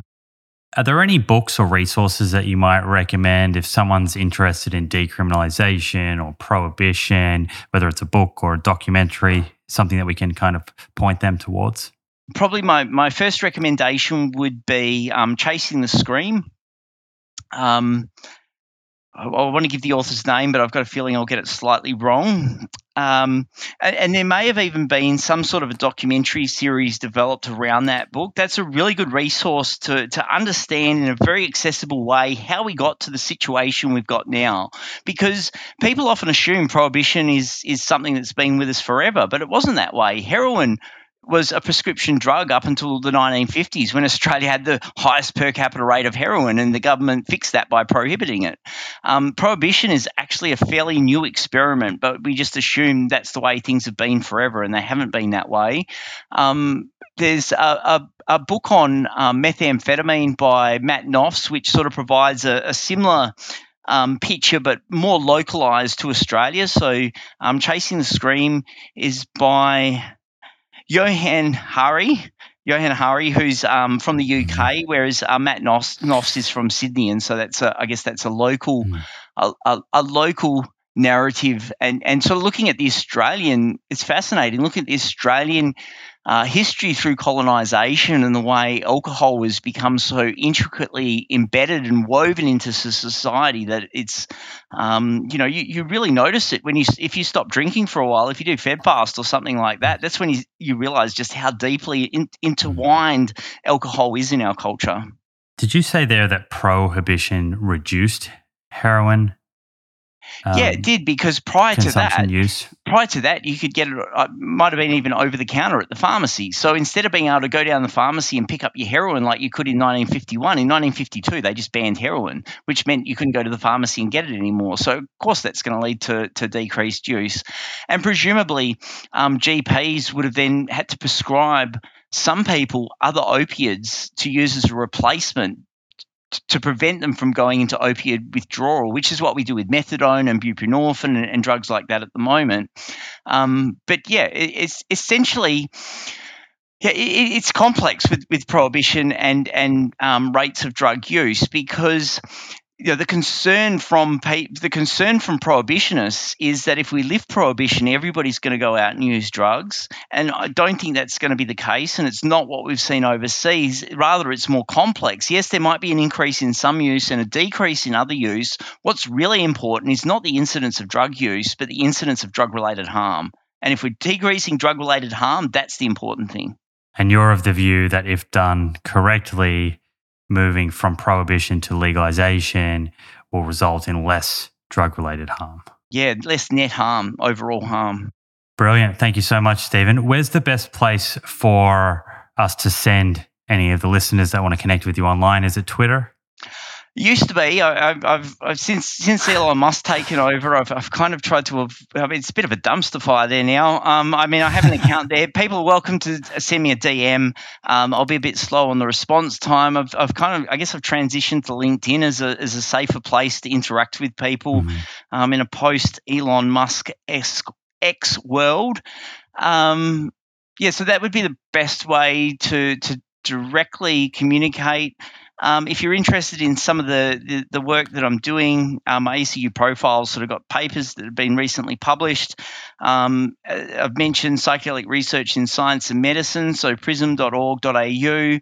Um, recently became involved in um, Psychedelic Institute Australia, which um, is more for healthcare practitioners that are wanting to um, engage in training. And, and, we're working with the Australian Psychological Society to develop accredited training for, for therapists to wanting to work in this space. Um, for folks that are interested in drug policy reform, um, I'm on the board of Students for Sensible Drug Policy. I'm a huge advocate of, of what Students for Sensible Drug Policy are doing both here in Australia and also internationally in terms of giving young people a voice to to question the status quo and giving them um, the, the, the courage, skills, and and what they need to be able to make submissions to Parliament, give evidence to Parliament. I've had former students give evidence to WA Parliament. Um, and finally, uh, I don't do much in this space anymore, but I found uh, 2016 I founded Alcohol and Other Drug Media Watch as a sort of a mm-hmm. watchdog for media reporting, and um, I'm just stretched too thin these days, and I've had to prioritize what I can do and what I can't do, and uh, yeah, they're not really doing a lot in that space at the moment. But AOD Media Watch is on LinkedIn, Twitter, and Facebook. Great. We can put a link to all of that into the show notes. Thanks again. It's been a real uh, delight to have you with you us today. this episode. If you did and want to stay up to date with future episodes, be sure to hit that subscribe button on YouTube and follow on Apple or Spotify. Finally, thank you for showing up and the effort that you're making to take control of your health. I look forward to hanging out with you again in the next episode.